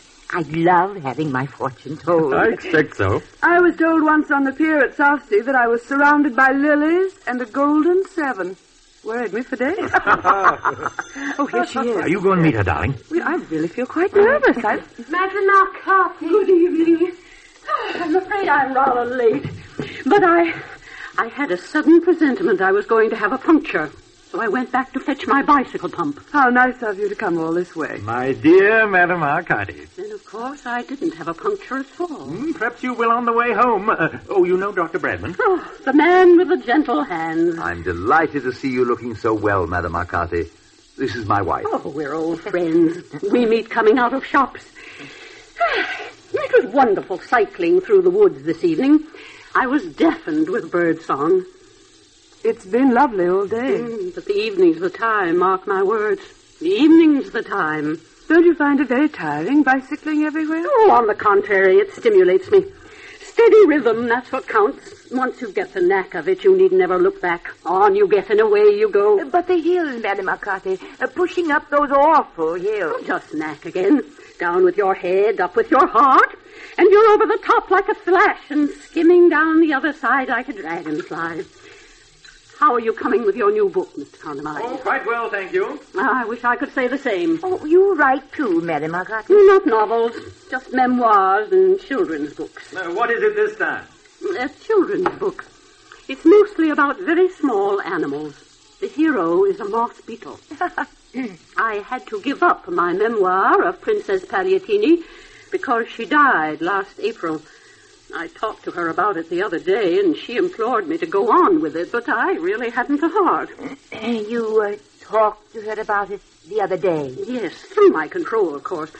She sounded very irritable. Well, but it, it- it's funny to think of people in this spirit world being irritable. Oh, I don't know, Mrs. Bradman. We have no reliable guarantee that the afterlife will be any less exasperating than this one. Pardon, Mum. Yes, Edith. Dinner's served. Thank you, Edith. Shall we go in? Oh, No red meat, I hope. there's meat, Madame Arcati. I don't know how red it is. Would you rather have an egg or something? No, thank you. It's just that I make it a rule never to eat red meat before a seance. Sometimes has an odd effect. What sort of effect? Well, there have been cases where, um, no, but I'm sure nothing like that will happen tonight. Anyway, we'll risk it. Oh, Ah, delicious dinner, Mrs. Condamine, delicious. I do hope the meat was not too red for you. He Madame wasn't getting Arcade. sleep. Quite worth the risk, I should say. And, uh, just what is this risk, Madame Arcadi? Mm, I'd rather not frighten you needlessly. Only once did it very nearly happen to me. My control was quite scared. I could hear it in her voice, but after all, she's only a child. Do you always have a child as a control? Oh, yes. Some mediums prefer Indians, of course, but personally, I find children more satisfactory. Daphne has been with me for years. And she still goes on being a child? I mean, doesn't she show any signs of growing any older? Mm-hmm. Time values on the other side are utterly different from ours. When did you first discover that you had these extraordinary powers, Madame Arcade? when I was quite tiny. My mother was a medium before me, you know, so I had every opportunity of starting on the ground floor, as you might say. I had my first trance when I was four years old, and my first protoplasmic manifestation when I was five and a half. What an exciting day that was. I shall never forget it. Of course, the manifestation itself was quite small and of very short duration, but for a child of my tender years, it was most gratifying. Your mother must have been so pleased. She was. Well, Madame Arcadi, shall we get started? Don't be so abrupt, Charles. We just finished dinner. Madame Marcati may not be in the mood. Nonsense, my dear. I'm always ready. Hi ho, hi ho. It's off to work we go. Oh, uh, which room would be best for the seance? The library is quite close. Let's see it. Through here. Amazing. What, Madame Arcadi? This room, fairly bristling with psychic vibrations. Uh, Is that bad? To the contrary. If you don't mind, I'll just open this window for a moment. Ah, a few deep, deep breaths of fresh air. You may talk if you wish. It will not disturb me. Charles, I feel so strange. An excellent dinner, darling. I congratulate you. Mm, the moose wasn't quite right. It, it looked a bit uh, hysterical, but it tasted delicious. Cuckoo is very angry. I beg your pardon? I said that cuckoo is very angry. Listen. You hear it? Yes, now, how can you tell it's angry? The voice was hand. No moon. Just as well, I think. There's a mist rising from the marshes. There's no need for me to light my bicycle lamp, is there? I mean, no one's likely to fall over it. No, we're not expecting anybody else. Good night, you foolish bird. Ah, now to work. If you will all be seated around this table. Mrs. Bradford? Hands flat, please. And your fingers should be touching. That's right. Mr. Tommy Tucker sings for his supper. What shall he have but brown bread and butter? I beg your pardon? I despise that because it doesn't rhyme at all, but Daphne loves it. Who is Daphne? Daphne is Madame McCarthy's control, George. She's a little girl. Weren't you listening at all? Oh, I say yes, yes, of course. Uh, how old is she, Madame Arcadi? Rising seven when she died. And uh, when was that? February the 6th, 1884. Oh, the poor little thing. She must be a bit long in the tooth by now, I should think. Quiet, George. You put Madame McCarthy off. Oh, what about the light, Madame Arcadi? All in good time. First, the music. Music?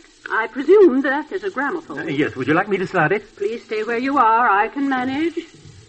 Ah, here's the records already out. Brahms, oh, Reno. Rachmaninoff, too florid. What Daphne really likes is Irving Berlin. Soon she can hum. Here's one. Always. Always? Charles, what is the matter? Nothing, nothing at all. Now then, there are one or two things that I should like to explain. Presently, when the music begins, I'm going to switch out the lights. I may then either walk about the room for a little or lie down flat. In due course, I shall draw up this dear little stool and join you at the table. I shall place myself between you and your wife, Mr. Condamine, and rest my hands lightly upon yours. Now, I must ask you not to move or speak or address me or do anything in the least distracting. Is that quite, quite clear? Perfectly. Of course, I cannot guarantee that anything will happen. Daphne had a cold, cold recently and was rather under the weather, poor child. On the other hand, a great many things may happen. One of you might have an emanation, for instance. Emanation? Or Oh, we might contact a poltergeist, which would be extremely destructive and noisy. In what way destructive, Madame Arcati? They throw things, you know. Oh, no, I didn't know. But we must cross that bridge when we come to it, mustn't we? Oh, certainly, by all means. Fortunately, an elemental at this time of the year is most unlikely. What do elementals do? Oh, my dear, one can never tell. They're dreadfully unpredictable. Usually they take the form of a very cold wind. Oh, I don't think I shall like that. Occasionally reaching almost hurricane velocity. You don't think it would be a good idea to take the more breakable ornaments off the mantelpiece before we start? Don't worry, Mrs. Condamine. I have my own methods of dealing with elementals. I'm so glad. Now then, empty your minds. Concentrate on a space or a nondescript color. Now the music. Light. Hey, Oh, what's that? Is there anyone there? One rap for yes, two raps for no. Now then, is there anyone there? Oh, Is that you, Daphne? Is your cold better, dear? Oh, I'm so sorry. Are you doing anything for it? I'm afraid she's rather fretful.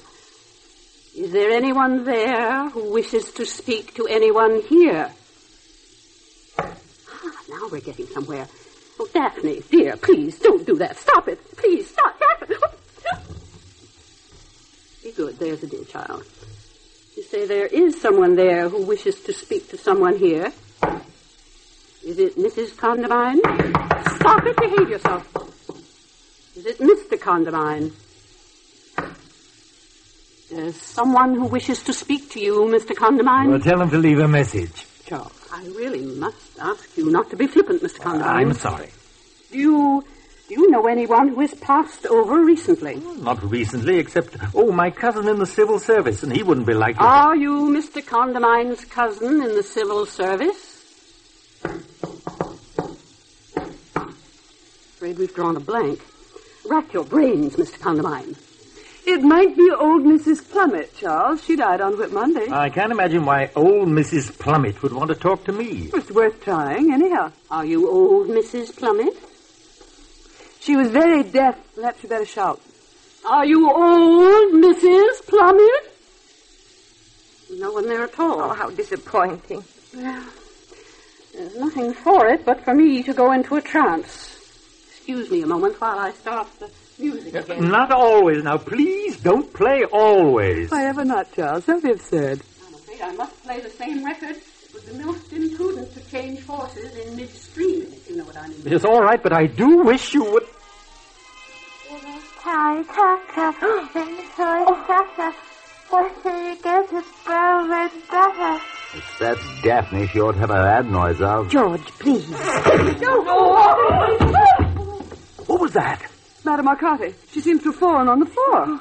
In a trance, I've no doubt. The, the, the, the table, it, it's lifting up. It, it's trying to get away. press down hard. Then press down, George. Not knock the table over. I wasn't touching it. Want me to pick it up or leave it where it is? Well, how the devil should I know? No need to snap at me. Leave it where it is. Who said that? Who said what? Somebody said, leave it where it is. Oh, nonsense, Charles. I heard it distinctly. Well, nobody else did, did they? I never heard a sound. Uh, it was you, Ruth. You're playing tricks. I'm not doing anything of the sort. I haven't uttered a word. Good evening, Charles. Ventriloquism, that's what it is. Ventriloquism. What is the matter with you, Charles? You must have heard that. One of you must have heard that. Heard what? You mean to sit there solemnly and tell me that you.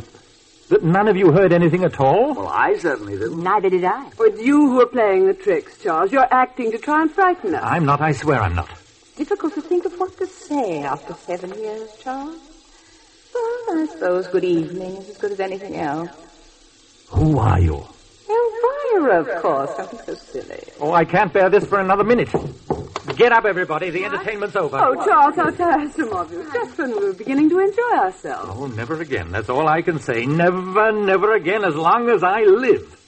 What on earth is the matter with you? Uh, Nothing. I'm just. I, I, I'm sick of the whole business. That's all. Did you really hear anything we didn't hear, Condamine? Oh no, of course not. I was. I was only pretending. Oh, dear. Mary, my party doesn't look as if she were pretending. Dr. Bradman, perhaps you better have a look at her. Yeah. Hmm. She's out, all right. Well, bring her around. Bring her around as soon as possible, Doctor. I think we'd better leave her alone. We can't just leave her sprawled out on the floor like that. Of course not. Now, wake up, Madam Ar- Arcadi. Wake up. It's time to go home. Yeah, here, go easy. Uh, get, get some brandy. Give her some brandy. Um, here, help me lift her into the chair. Charles, you're acting like a madman. There now. Wake up, Madam Arcadi. Little Tommy Tucker, Madam Arcadi. Here's the brandy. Good. Oh, Charles, you're spilling it all down her dress. Oh, he's coming too. Are you all right, Madam Arcati? Ah, Certainly I am. Never felt better in my life. Well, what happened? What is satisfactory? Well, nothing much happened after you went into your trance. Oh, Something happened, all right. I can feel it. No poltergeist, at any rate. That's a good thing. Any apparitions? Not a thing. No ectoplasm? I'm not sure what that is, but I don't think so. Very curious. I feel as if something tremendous had taken place. Well, Charles pretended he heard a voice in order to frighten her. Oh, it was only a joke. Very poor joke, if I may say so. Nevertheless, I'm prepared to swear there's someone else psychic in this room apart from myself. I don't see how they can be, really, Madam Arcati. do hope I haven't gone and released something. However, we're bound to find out within a day or two. You mean it'll i- it'll come back? I mean, if something is released as you seem to fear? If any manifestation should occur, or you hear any unexpected noises, you'd better let me know at once. This one may not be dangerous, but I very much fear it is dangerous and deadly.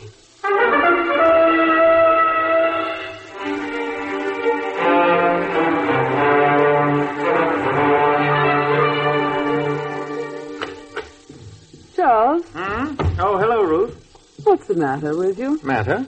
Yes, you seem odd somehow. Do you feel quite well? Oh, perfectly. I think I'll have a drink. Do you want one? No, thank you, dear. Ooh, it seems rather chilly in this room. Come over by the fire. I don't think I'll make any notes on that seance tonight. I, I think I'll start fresh in the morning. Steady, Charles. Don't give yourself away. Good Lord. That was very clumsy, Charles, dear. Elvira. Then it's true. It was you. Of course it was. Charles? Charles, darling, what are you talking about? Are you a ghost? I suppose I must be. It's all very confusing. Charles, why do you keep looking over there and mumbling? Look at me. What's happened? Ruth, don't you see? See what? Elvira. Elvira. Oh, yeah, I, I forgot. You, you never met. Elvira, dear, uh, this is Ruth. Uh, uh, Ruth Elvira. Come and sit down, darling. Do you mean to say you can't see her? Now, listen, Charles. You just sit down quietly by the fire and I'll mix you another drink. But you must be able to see her. She, she's there. Look, look, right in front of you. Are you mad? What's happened to you? You honestly can't see her? Now, this joke has gone quite far enough, Charles. Sit down. Stop looking so idiotic. Well, what am I to do? What in the name of heaven am I to do? Well, I think you might at least be a little more pleased to see me. After all, you conjured me up. I didn't do any such thing. Nonsense. Here's of your course drink, you did. darling. That awful child with the head cold came and told me you wanted to see me. Urgently. Oh, it was all a mistake, a horrible mistake. Now, stop talking like that, Charles. I told you the joke has gone far enough. I've gone mad. That's what it is. I've just gone raving mad. Relax, Charles. Oh, how can I relax? I shall never be able to relax again as long as I live. Well, sit down anyway. You most certainly can't relax standing up. African natives can. They can stand on one leg for hours. I don't happen to be an African native. You don't happen to be what? An African native. What's that got to do with it? Oh, it doesn't matter, Ruth. Really, it, it doesn't matter. Would you like some more brandy? Yes, I think I would. I'll fix it for you. Very unwise, Charles. You always had a weak head for brandy. Oh, I could drink you under the table.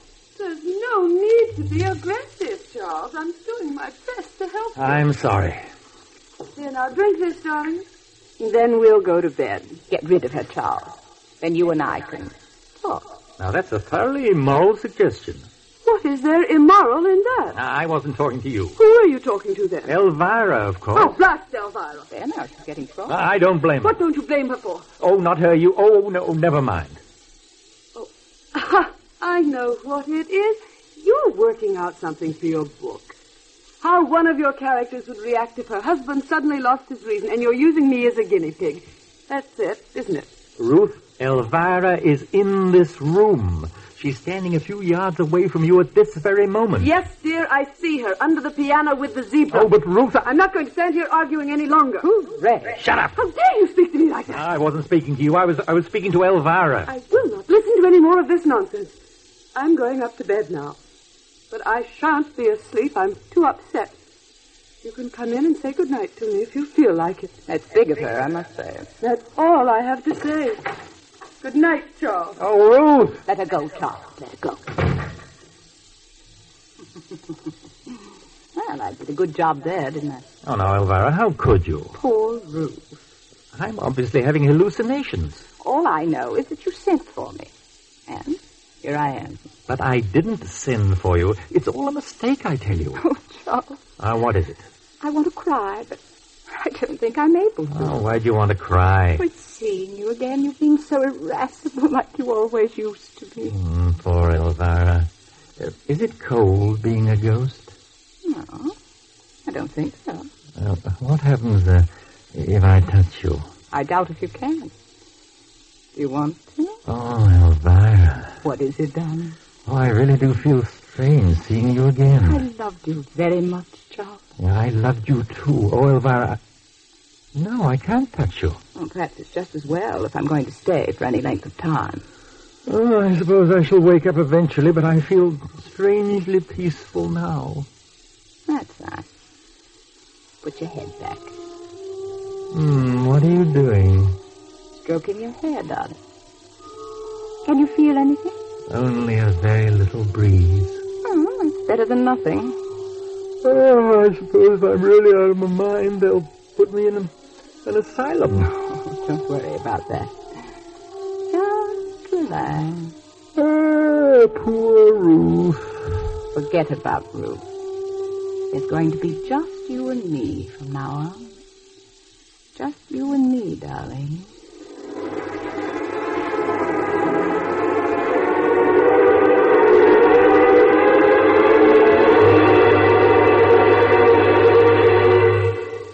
In a moment, Act Two of Noel Coward's Blithe Spirit on Best Plays. This is NBC, the national broadcasting company.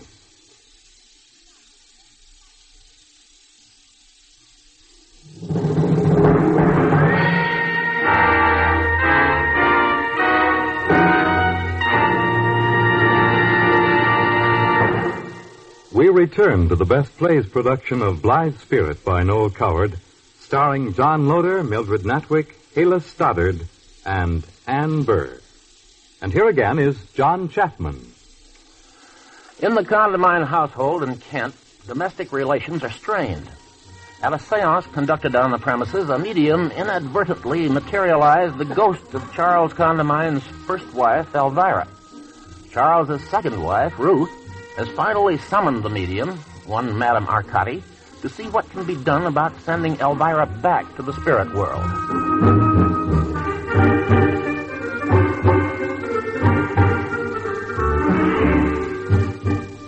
Now, Mrs. Condamine, you say she first materialized during the seance when I went into my trance. Not to me, to my husband. First I thought he was joking, but now I know she's here, and he sees her.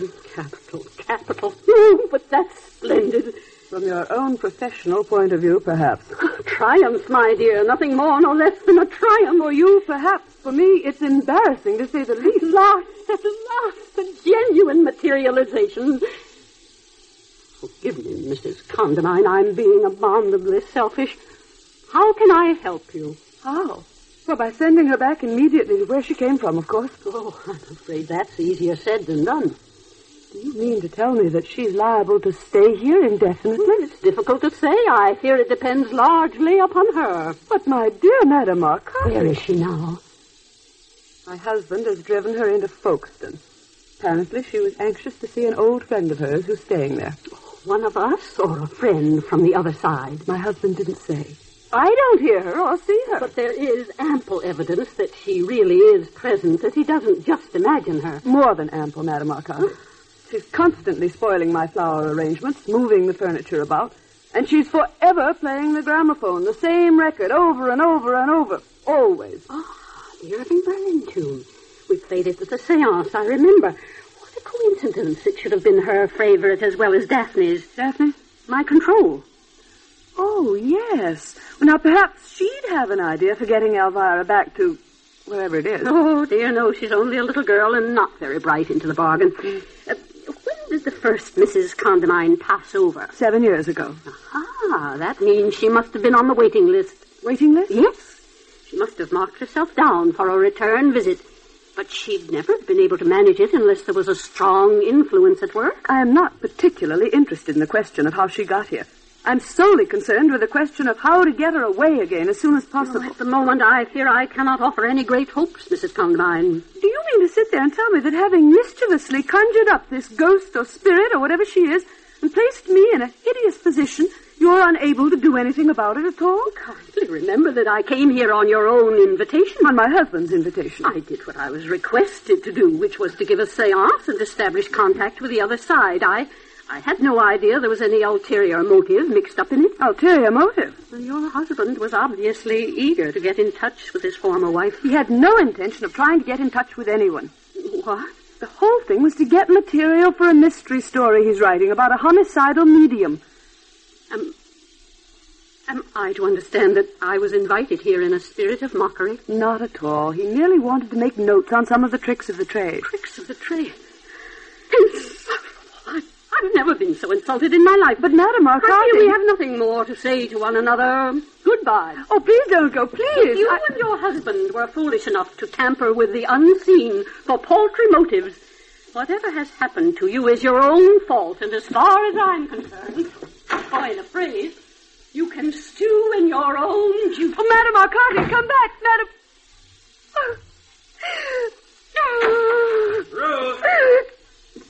Yes, Charles. I just passed Madame Arcadi in the hallway. What was she doing here? I asked her to come. Well, you didn't tell me you were going to. You didn't tell me you were going to ask Elvira to live with us. I didn't. Uh, Ruth, what was the old girl so cross about? I told her the truth about why we invited her here the other night, and she stormed out. Oh, now, that was unnecessary and most unkind. She needed taking down a bit. Why did you ask her here? That's obvious, Charles. To get me exercise, of course. Is that true, Ruth? Is what true? What Elvira just said? You know perfectly well I can't hear what Elvira says. She said you got Madame Arcadi here to try and get her exorcised. Is that true? We discussed the possibilities. There's a snake in the grass for you. You had no right to do such a thing without consulting me. I have every right. The situation is absolutely impossible, and you know it. Oh, now, if you would only make an effort and try and be a little more friendly to Elvira, we might all have quite a jolly time. I have no wish to have a jolly time with Elvira. She's certainly very bad tempered, isn't she, Charles? I can't think why you married her. She's naturally a little upset, Elvira. We must make allowances. I was never bad tempered, though, was I, darling? Even when you were beastly to me. I was never beastly to you. Charles, Uh, yes, Ruth? where is Elvira now? In the chair by the table. Now look here, Elvira. I shall have to call you Elvira, shan't I? I can't very well call you Mrs. Condamine. It would sound too silly. I don't see why. Did she say anything, Charles? She said she would like nothing better than to be called Mrs. Condamine. You really are sweet, Charles, darling. I worship you. I wish to be absolutely honest with you, Elvira. Hold on to your hat, boy. But before we go any further, I want to ask you a frank question. Why did you come here? I came because the power of Charles' love tugged and tugged at me. Didn't it, my sweet? What did she say then? Uh, uh, she said oh, she came because she wanted to see me again. Well, she's done that now, hasn't she? Now, we can't be inhospitable, Ruth. I didn't mean to be. But I should like to have just an idea of how long you intend to stay, Elvira. Well, I don't know. I really don't know. Isn't it awful? She says she doesn't know. Well, didn't that bogus old medium have any constructive ideas about getting rid of me? Now, what did Madame Arcadi say, Ruth? She said she couldn't do a thing. Hooray! Oh, no, no, no, don't be so upset, Ruth, here. We shall soon adjust ourselves. Oh, Charles, how can you? You must be out of your mind. Yeah, I thought I was at first. Now I must say I'm, uh, I'm beginning to enjoy myself. Ah. Oh, Charles. Charles. Off again. Oh, you really must be. You, mustn't be so callous, Elvira. Fancy her point a little. What did she say, Charles? I suppose it was something insulting. No, dear, it was nothing of the sort. Now look here, Elvira. Uh, not there, Ruth. She's over by the window now. Why the blazes can't you stay in the same place? Yes, again. Oh, my poor child, what a terrible night we must lead. Oh, do shut up, darling. You'll only make everything worse. Was that darling addressed to her or to me? Both of you. This is intolerable. Oh, for heaven's sake, don't get into another tizzy. I am past all that. I'm going up to my room now, and I shall have my dinner on a tray. You and she can have the house to yourselves and joke and gossip with each other to your heart's content. Oh, Ruth, please don't be like but that. The first thing in the morning, I am going up to London to interview the Society for Psychical Research on ways and means of getting rid of her. And if they fail me, I shall go straight to the Archbishop of Canterbury.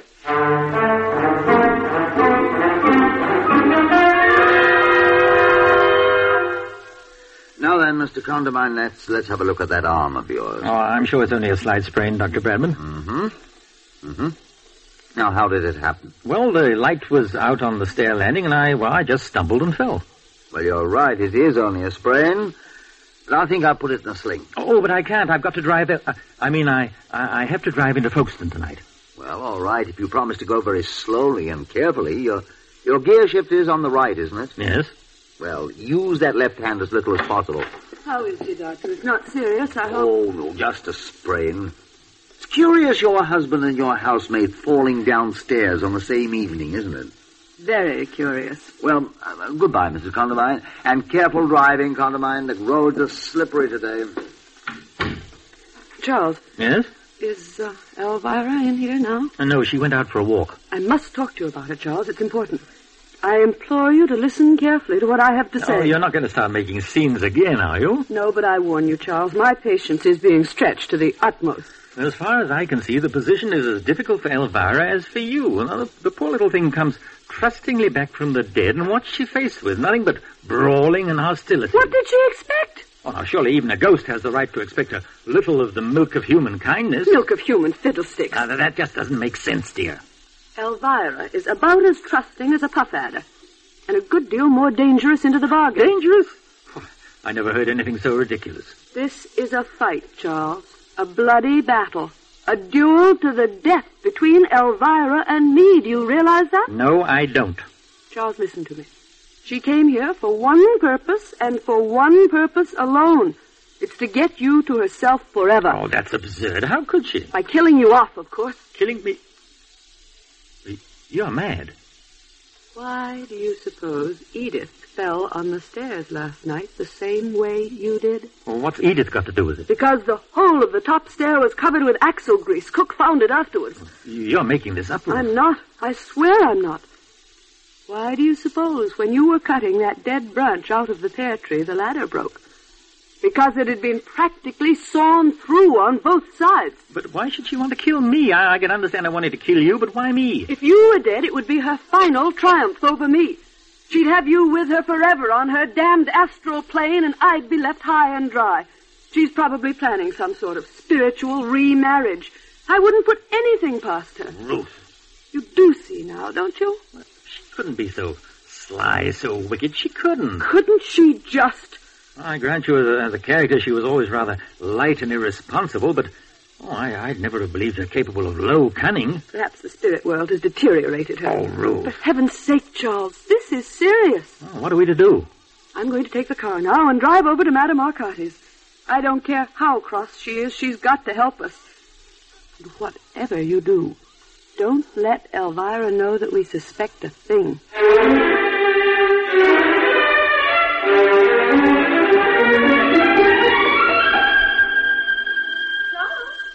Charles, dear, you ready? Uh, what for? To drive into Boston, of course. Oh, there's no hurry, is there? The, the movie doesn't start for another hour. I don't believe you want to take me at all. Oh, but of course I want to take you, Elvira, but I, I still think it would be more sensible to go tomorrow. It's a filthy night and we might have an accident on the road. Well, Does that strike you as funny? no, dear. Only familiar.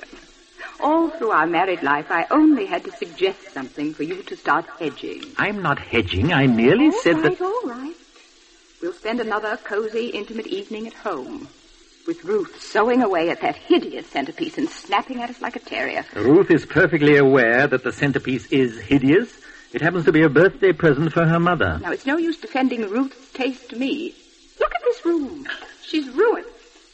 Look at those curtains and that awful shawl on the piano and this hideous vase. If you don't behave yourself, I shan't take you to Folkestone ever. Please, Charles, please. Let's go now. Why can't we? Oh, for one thing, the car won't be back for half an hour at least. What do you mean? Ruth's taken it. She had to drive to the village. What? What on earth's the matter? Ruth? Ruth has taken the car? Ah, She won't be long. Oh, stop her.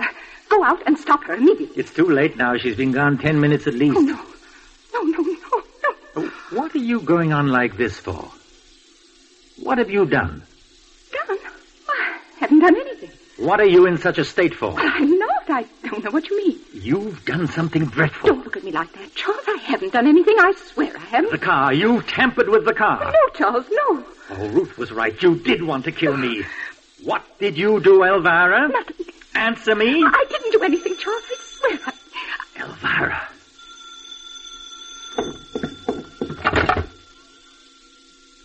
Hello? Yes, speaking. I see. The bridge at the bottom of the hill. Thank you. No, no, no. I, I'll come at once. Madame Arcati, sir. Oh, Madame Arcati, what a what a very welcome surprise. Come, Mr. Condamine. Yes. I, I felt a tremendous urge, like a rushing wind, so I hopped on my bike, and here I am. It was very kind of No, you. no, no, no. It was my duty. Duty? I reproached myself bitterly, you know. No, now please don't. There's no necessity for that. I allowed myself to get into a huff with your late wife only a few days before she passed over in that regrettable motor accident. I, I pedaled all the way home in the grip of temper, Mr. Condamine. I've regretted it ever since. Oh, now, my dear Madame Arcati. Please let me go on. I threw up the sponge. In a moment of crisis, I threw up the sponge instead of throwing down the gauntlet. Eh, it seems that circumstances have been a little too strong for all of us, Madame Arcati. Well, I've been thinking very carefully, Mr. Condamine. I've also been reading up a good deal during the last few dreadful days. I, I gather that we are alone.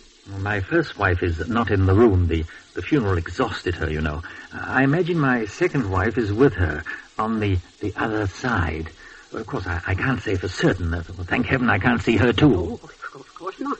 Um, Mr. Condamine, uh, have you remarked no difference in the texture of your first wife since the accident? No, she seems much as usual. Perhaps a, a trifle low-spirited, but that's all.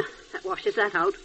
What? In the 19th century, it, it was believed that a ghost who had participated in the death of a human being disintegrated automatically. How do you know that Elvira was in any way responsible for Ruth's death?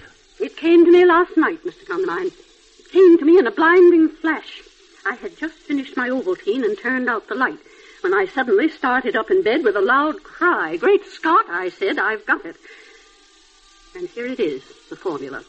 I recalled it from Edmondson's Witchcraft and its Oh, byway. no, no, no, no, look here, Madame Well, you're McCarty. still anxious to dematerialize your first wife, I suppose.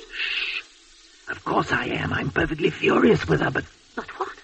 Well, she's been very upset for the last few days. You see, apart from me being angry with her, which she always hated even when she was alive, Ruth, my second wife, has hardly left her side for a moment. You see that she's, well, she's having a, a pretty bad time. Don't worry, Mr. Condamine. With this formula, I think I will be able to get rid of her without hurting her feelings in the least. I may even... Hold on, Madame Arcati, hold on. Elvira's just come into the room. I thought you were alone. What's she doing here? Why, uh, Madame Arcati came to offer her condolences on poor Ruth's death. They should have been congratulations. Oh, now, please, don't say things like that, Elvira. It's in the worst possible taste. Uh, Madame Arcadi, allow me to introduce my first wife, Elvira.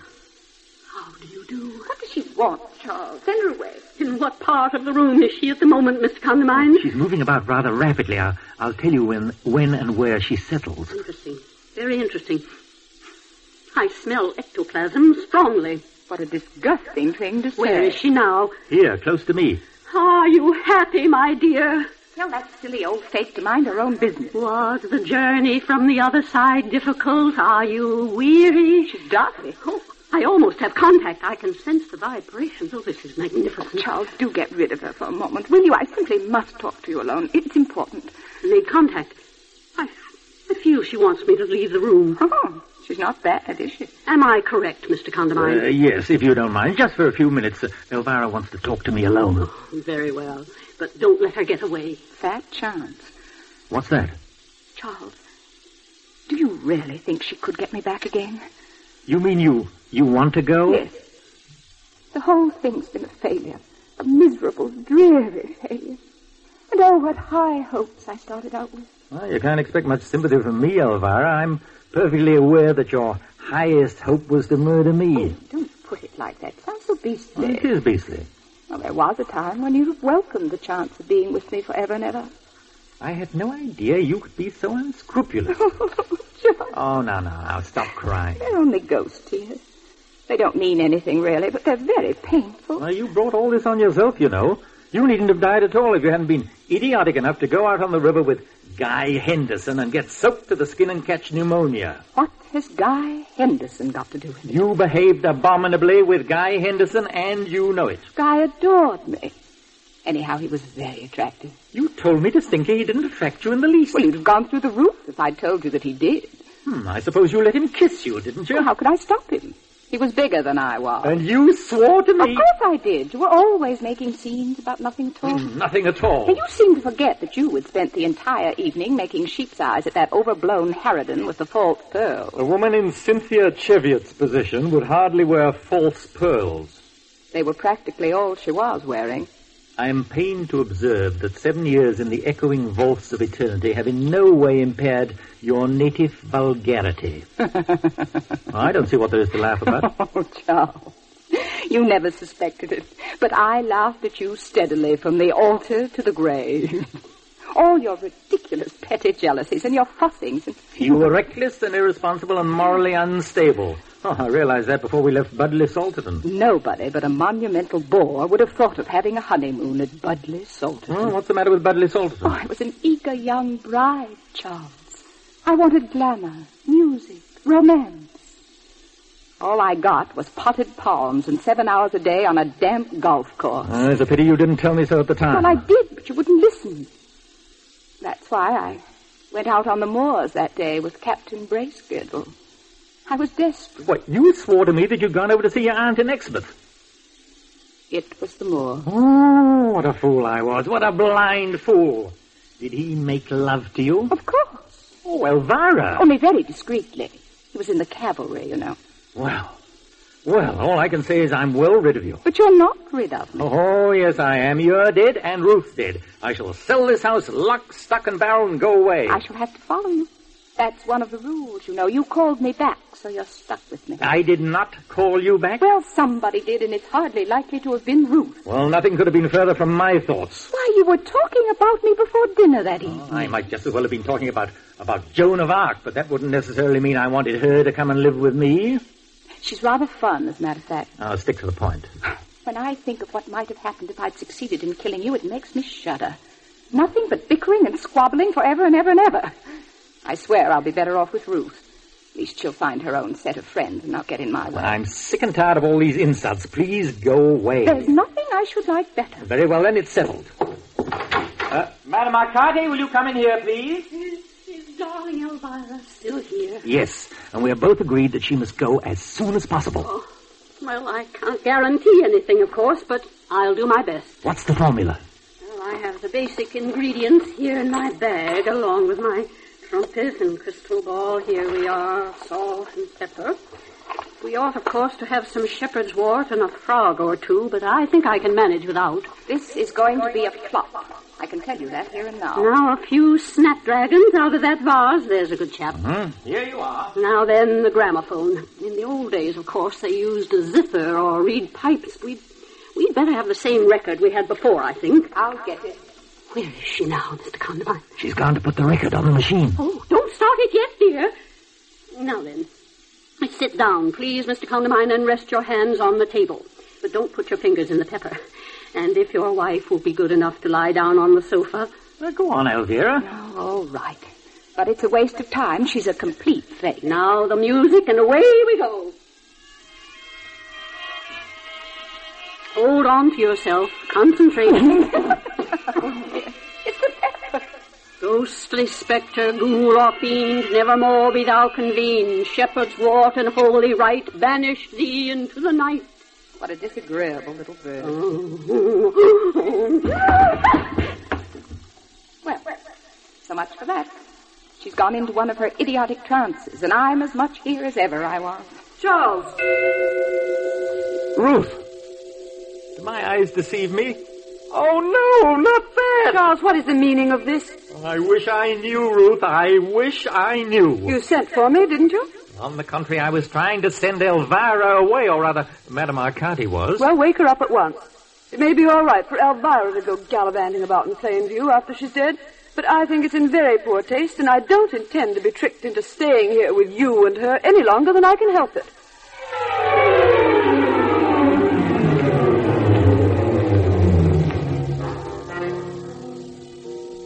Oh, it's no use, Charles. We've stood up, we've lain down, we've concentrated. We have subjected ourselves to the most humiliating hocus pocus for hours and hours. We've endured five seances, watched that tiresome old woman fling herself in and out of trances till we're dizzy and still no result. Well, it's not my fault. If she can't get us back, we'll have to think of something else. Uh, Elvira, you've been dead the longest. Don't you know anybody on the other side who would help us out? It's no good, Charles. If we got Cagliostro, Mesmer, Merlin, and Black Douglas all in a row, they couldn't do a thing. The impetus has got to come from here. Perhaps darling Charles doesn't want us to go quite enough. Oh, I certainly do. Well, you must have a very weak will, then. I've always suspected it. Well, there's no use arguing anymore. Wake up, Madame Arcati. Oh, not another seance, please. Not another seance. Madame Arcati, wake up. Please, wake up. Shake her. It might upset her. I don't care if it kills her. Please, wake up, Madame Arcadi. Mm. Ah, she's coming around. Oh, what time is it? Mm, uh, ten past five. Ah. Are they still here? Yes, How disappointing. yes.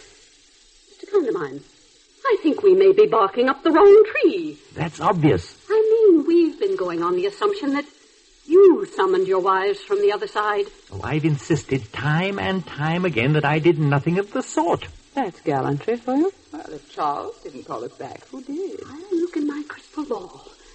Oh, drat the thing, it's cloudy again.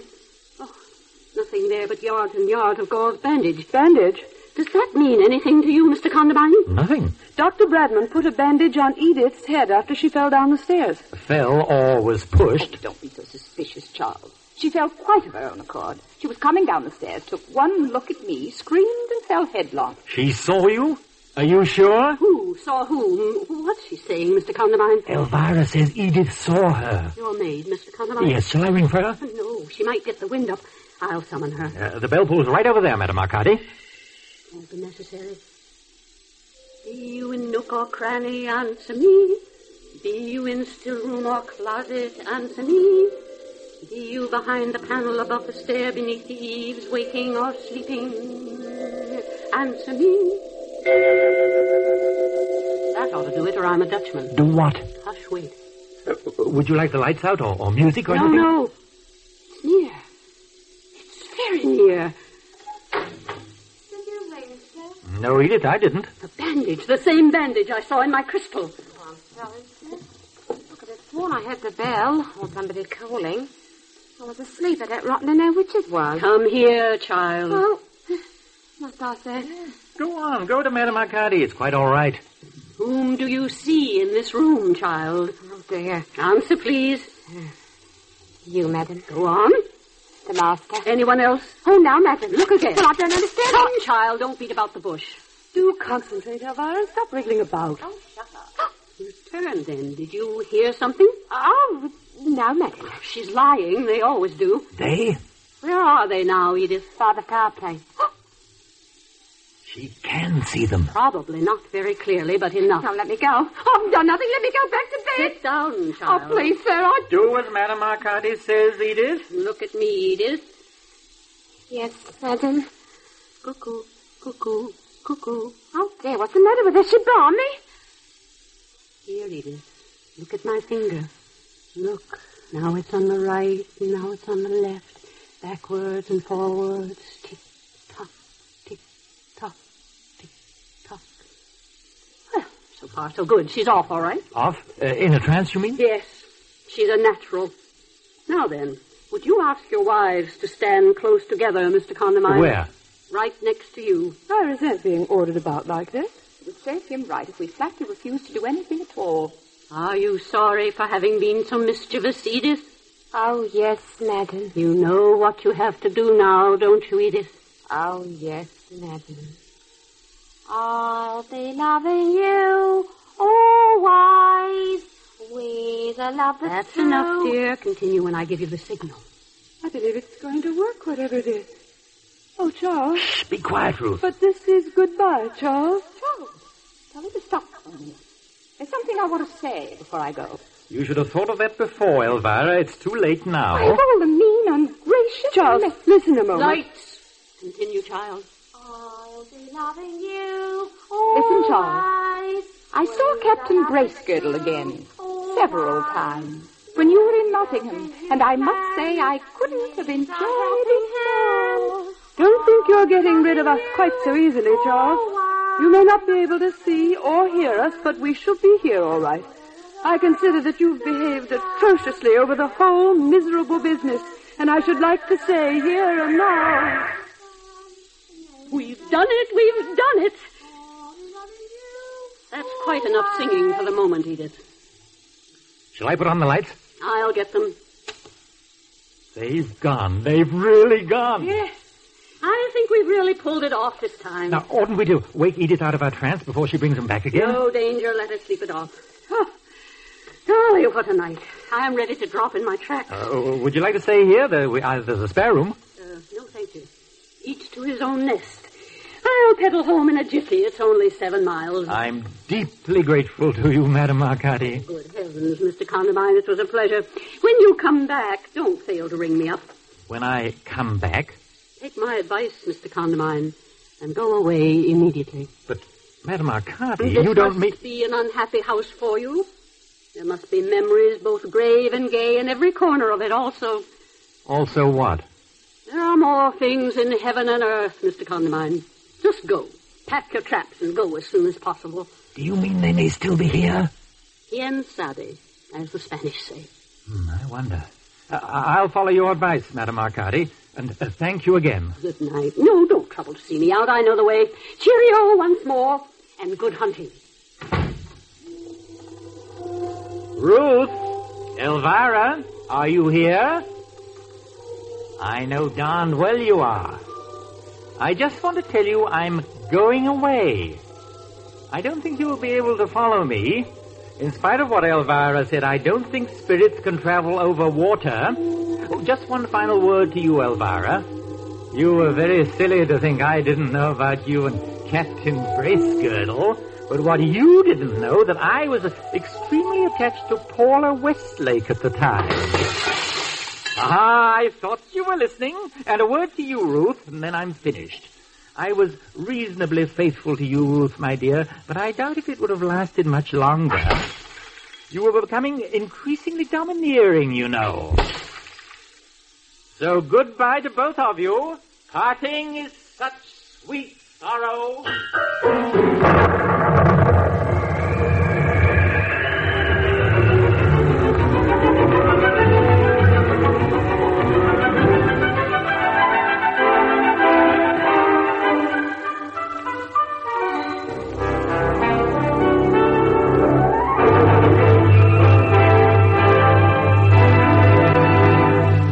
You have just heard the Best Plays production of Blythe Spirit by Noel Coward, starring John Loder, Mildred Natwick, Hela Stoddard, and Ann Byrd.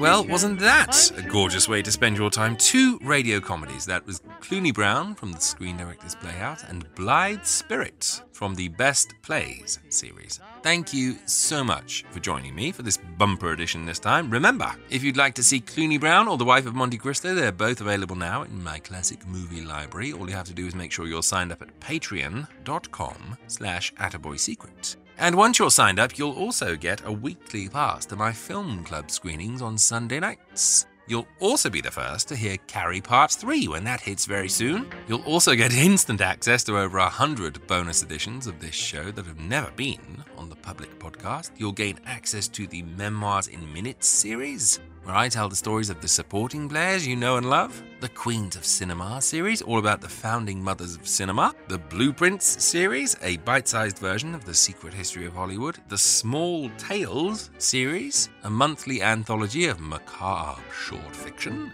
You'll get all 12 Secret History of Hollywood series. You'll get your own private podcasts exclusive to you, movie commentaries, ebooks, much more. Just go on over to patreon.com slash attaboysecrets or follow the link in the show notes of this episode. That is all from me for this outing. Thank you so much for coming along for the ride. Until we speak again very soon, it only remains for me to wish you the best. Hope you're keeping happy and keeping your spirits up, and that you take very good care of yourself and those you love. And bye for now.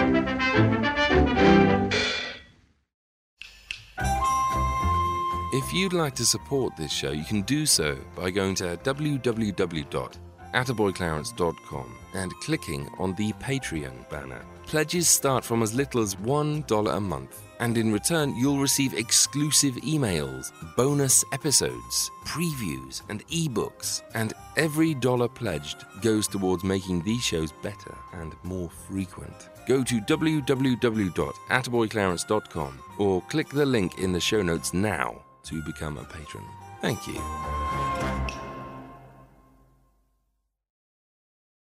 Welcome to the future in this year's wildest super fun show for adults. Hey, gang, it's Josh Olson. And Joe Dante. And we want to tell you about our podcast. It's about movies. Josh, there are a thousand podcasts about movies. Sure, but ours is different, Joe. That's true, actually. Our guests are writers, directors, musicians, comedians, actors. Hell, we even have other podcasters on. We play no favorites, and they don't talk so much about their own work, but about the movies that have influenced them and made them who they are. We call it the movies that made me. We've talked with people like Guillermo del Toro, Little Stevie Van Zandt, Martin Short, Ethan Hawke, William Friedkin, Barbara Crampton, Jonathan Ross, Dennis Lehane, Mark Duplass, Adam McKay, Lorraine Newman, Jason Reitman, Alison Anders, Elijah Wood, Stephen Canals, Eli Roth, Joe Bob Briggs, Roger Corman, Bobcat Goldthwait, Ileana Douglas, Dana Gould, Martin Campbell, Shane Black, Albert Hughes, Emily Deschanel, Joe Biafra, Larry Fessenden, Nicole House, Shaka King, Lee Daniels, Rosalind Chow, Clancy Brown, Yardley Smith, Ike Barinholtz, David Arquette, Thomas Wilson, James Lightfoot, and Uwe Boll. It may not be highbrow, but it's lots of fun. Subscribe for free on Apple, Spotify, or wherever you get podcasts. In color to thrill you as never before.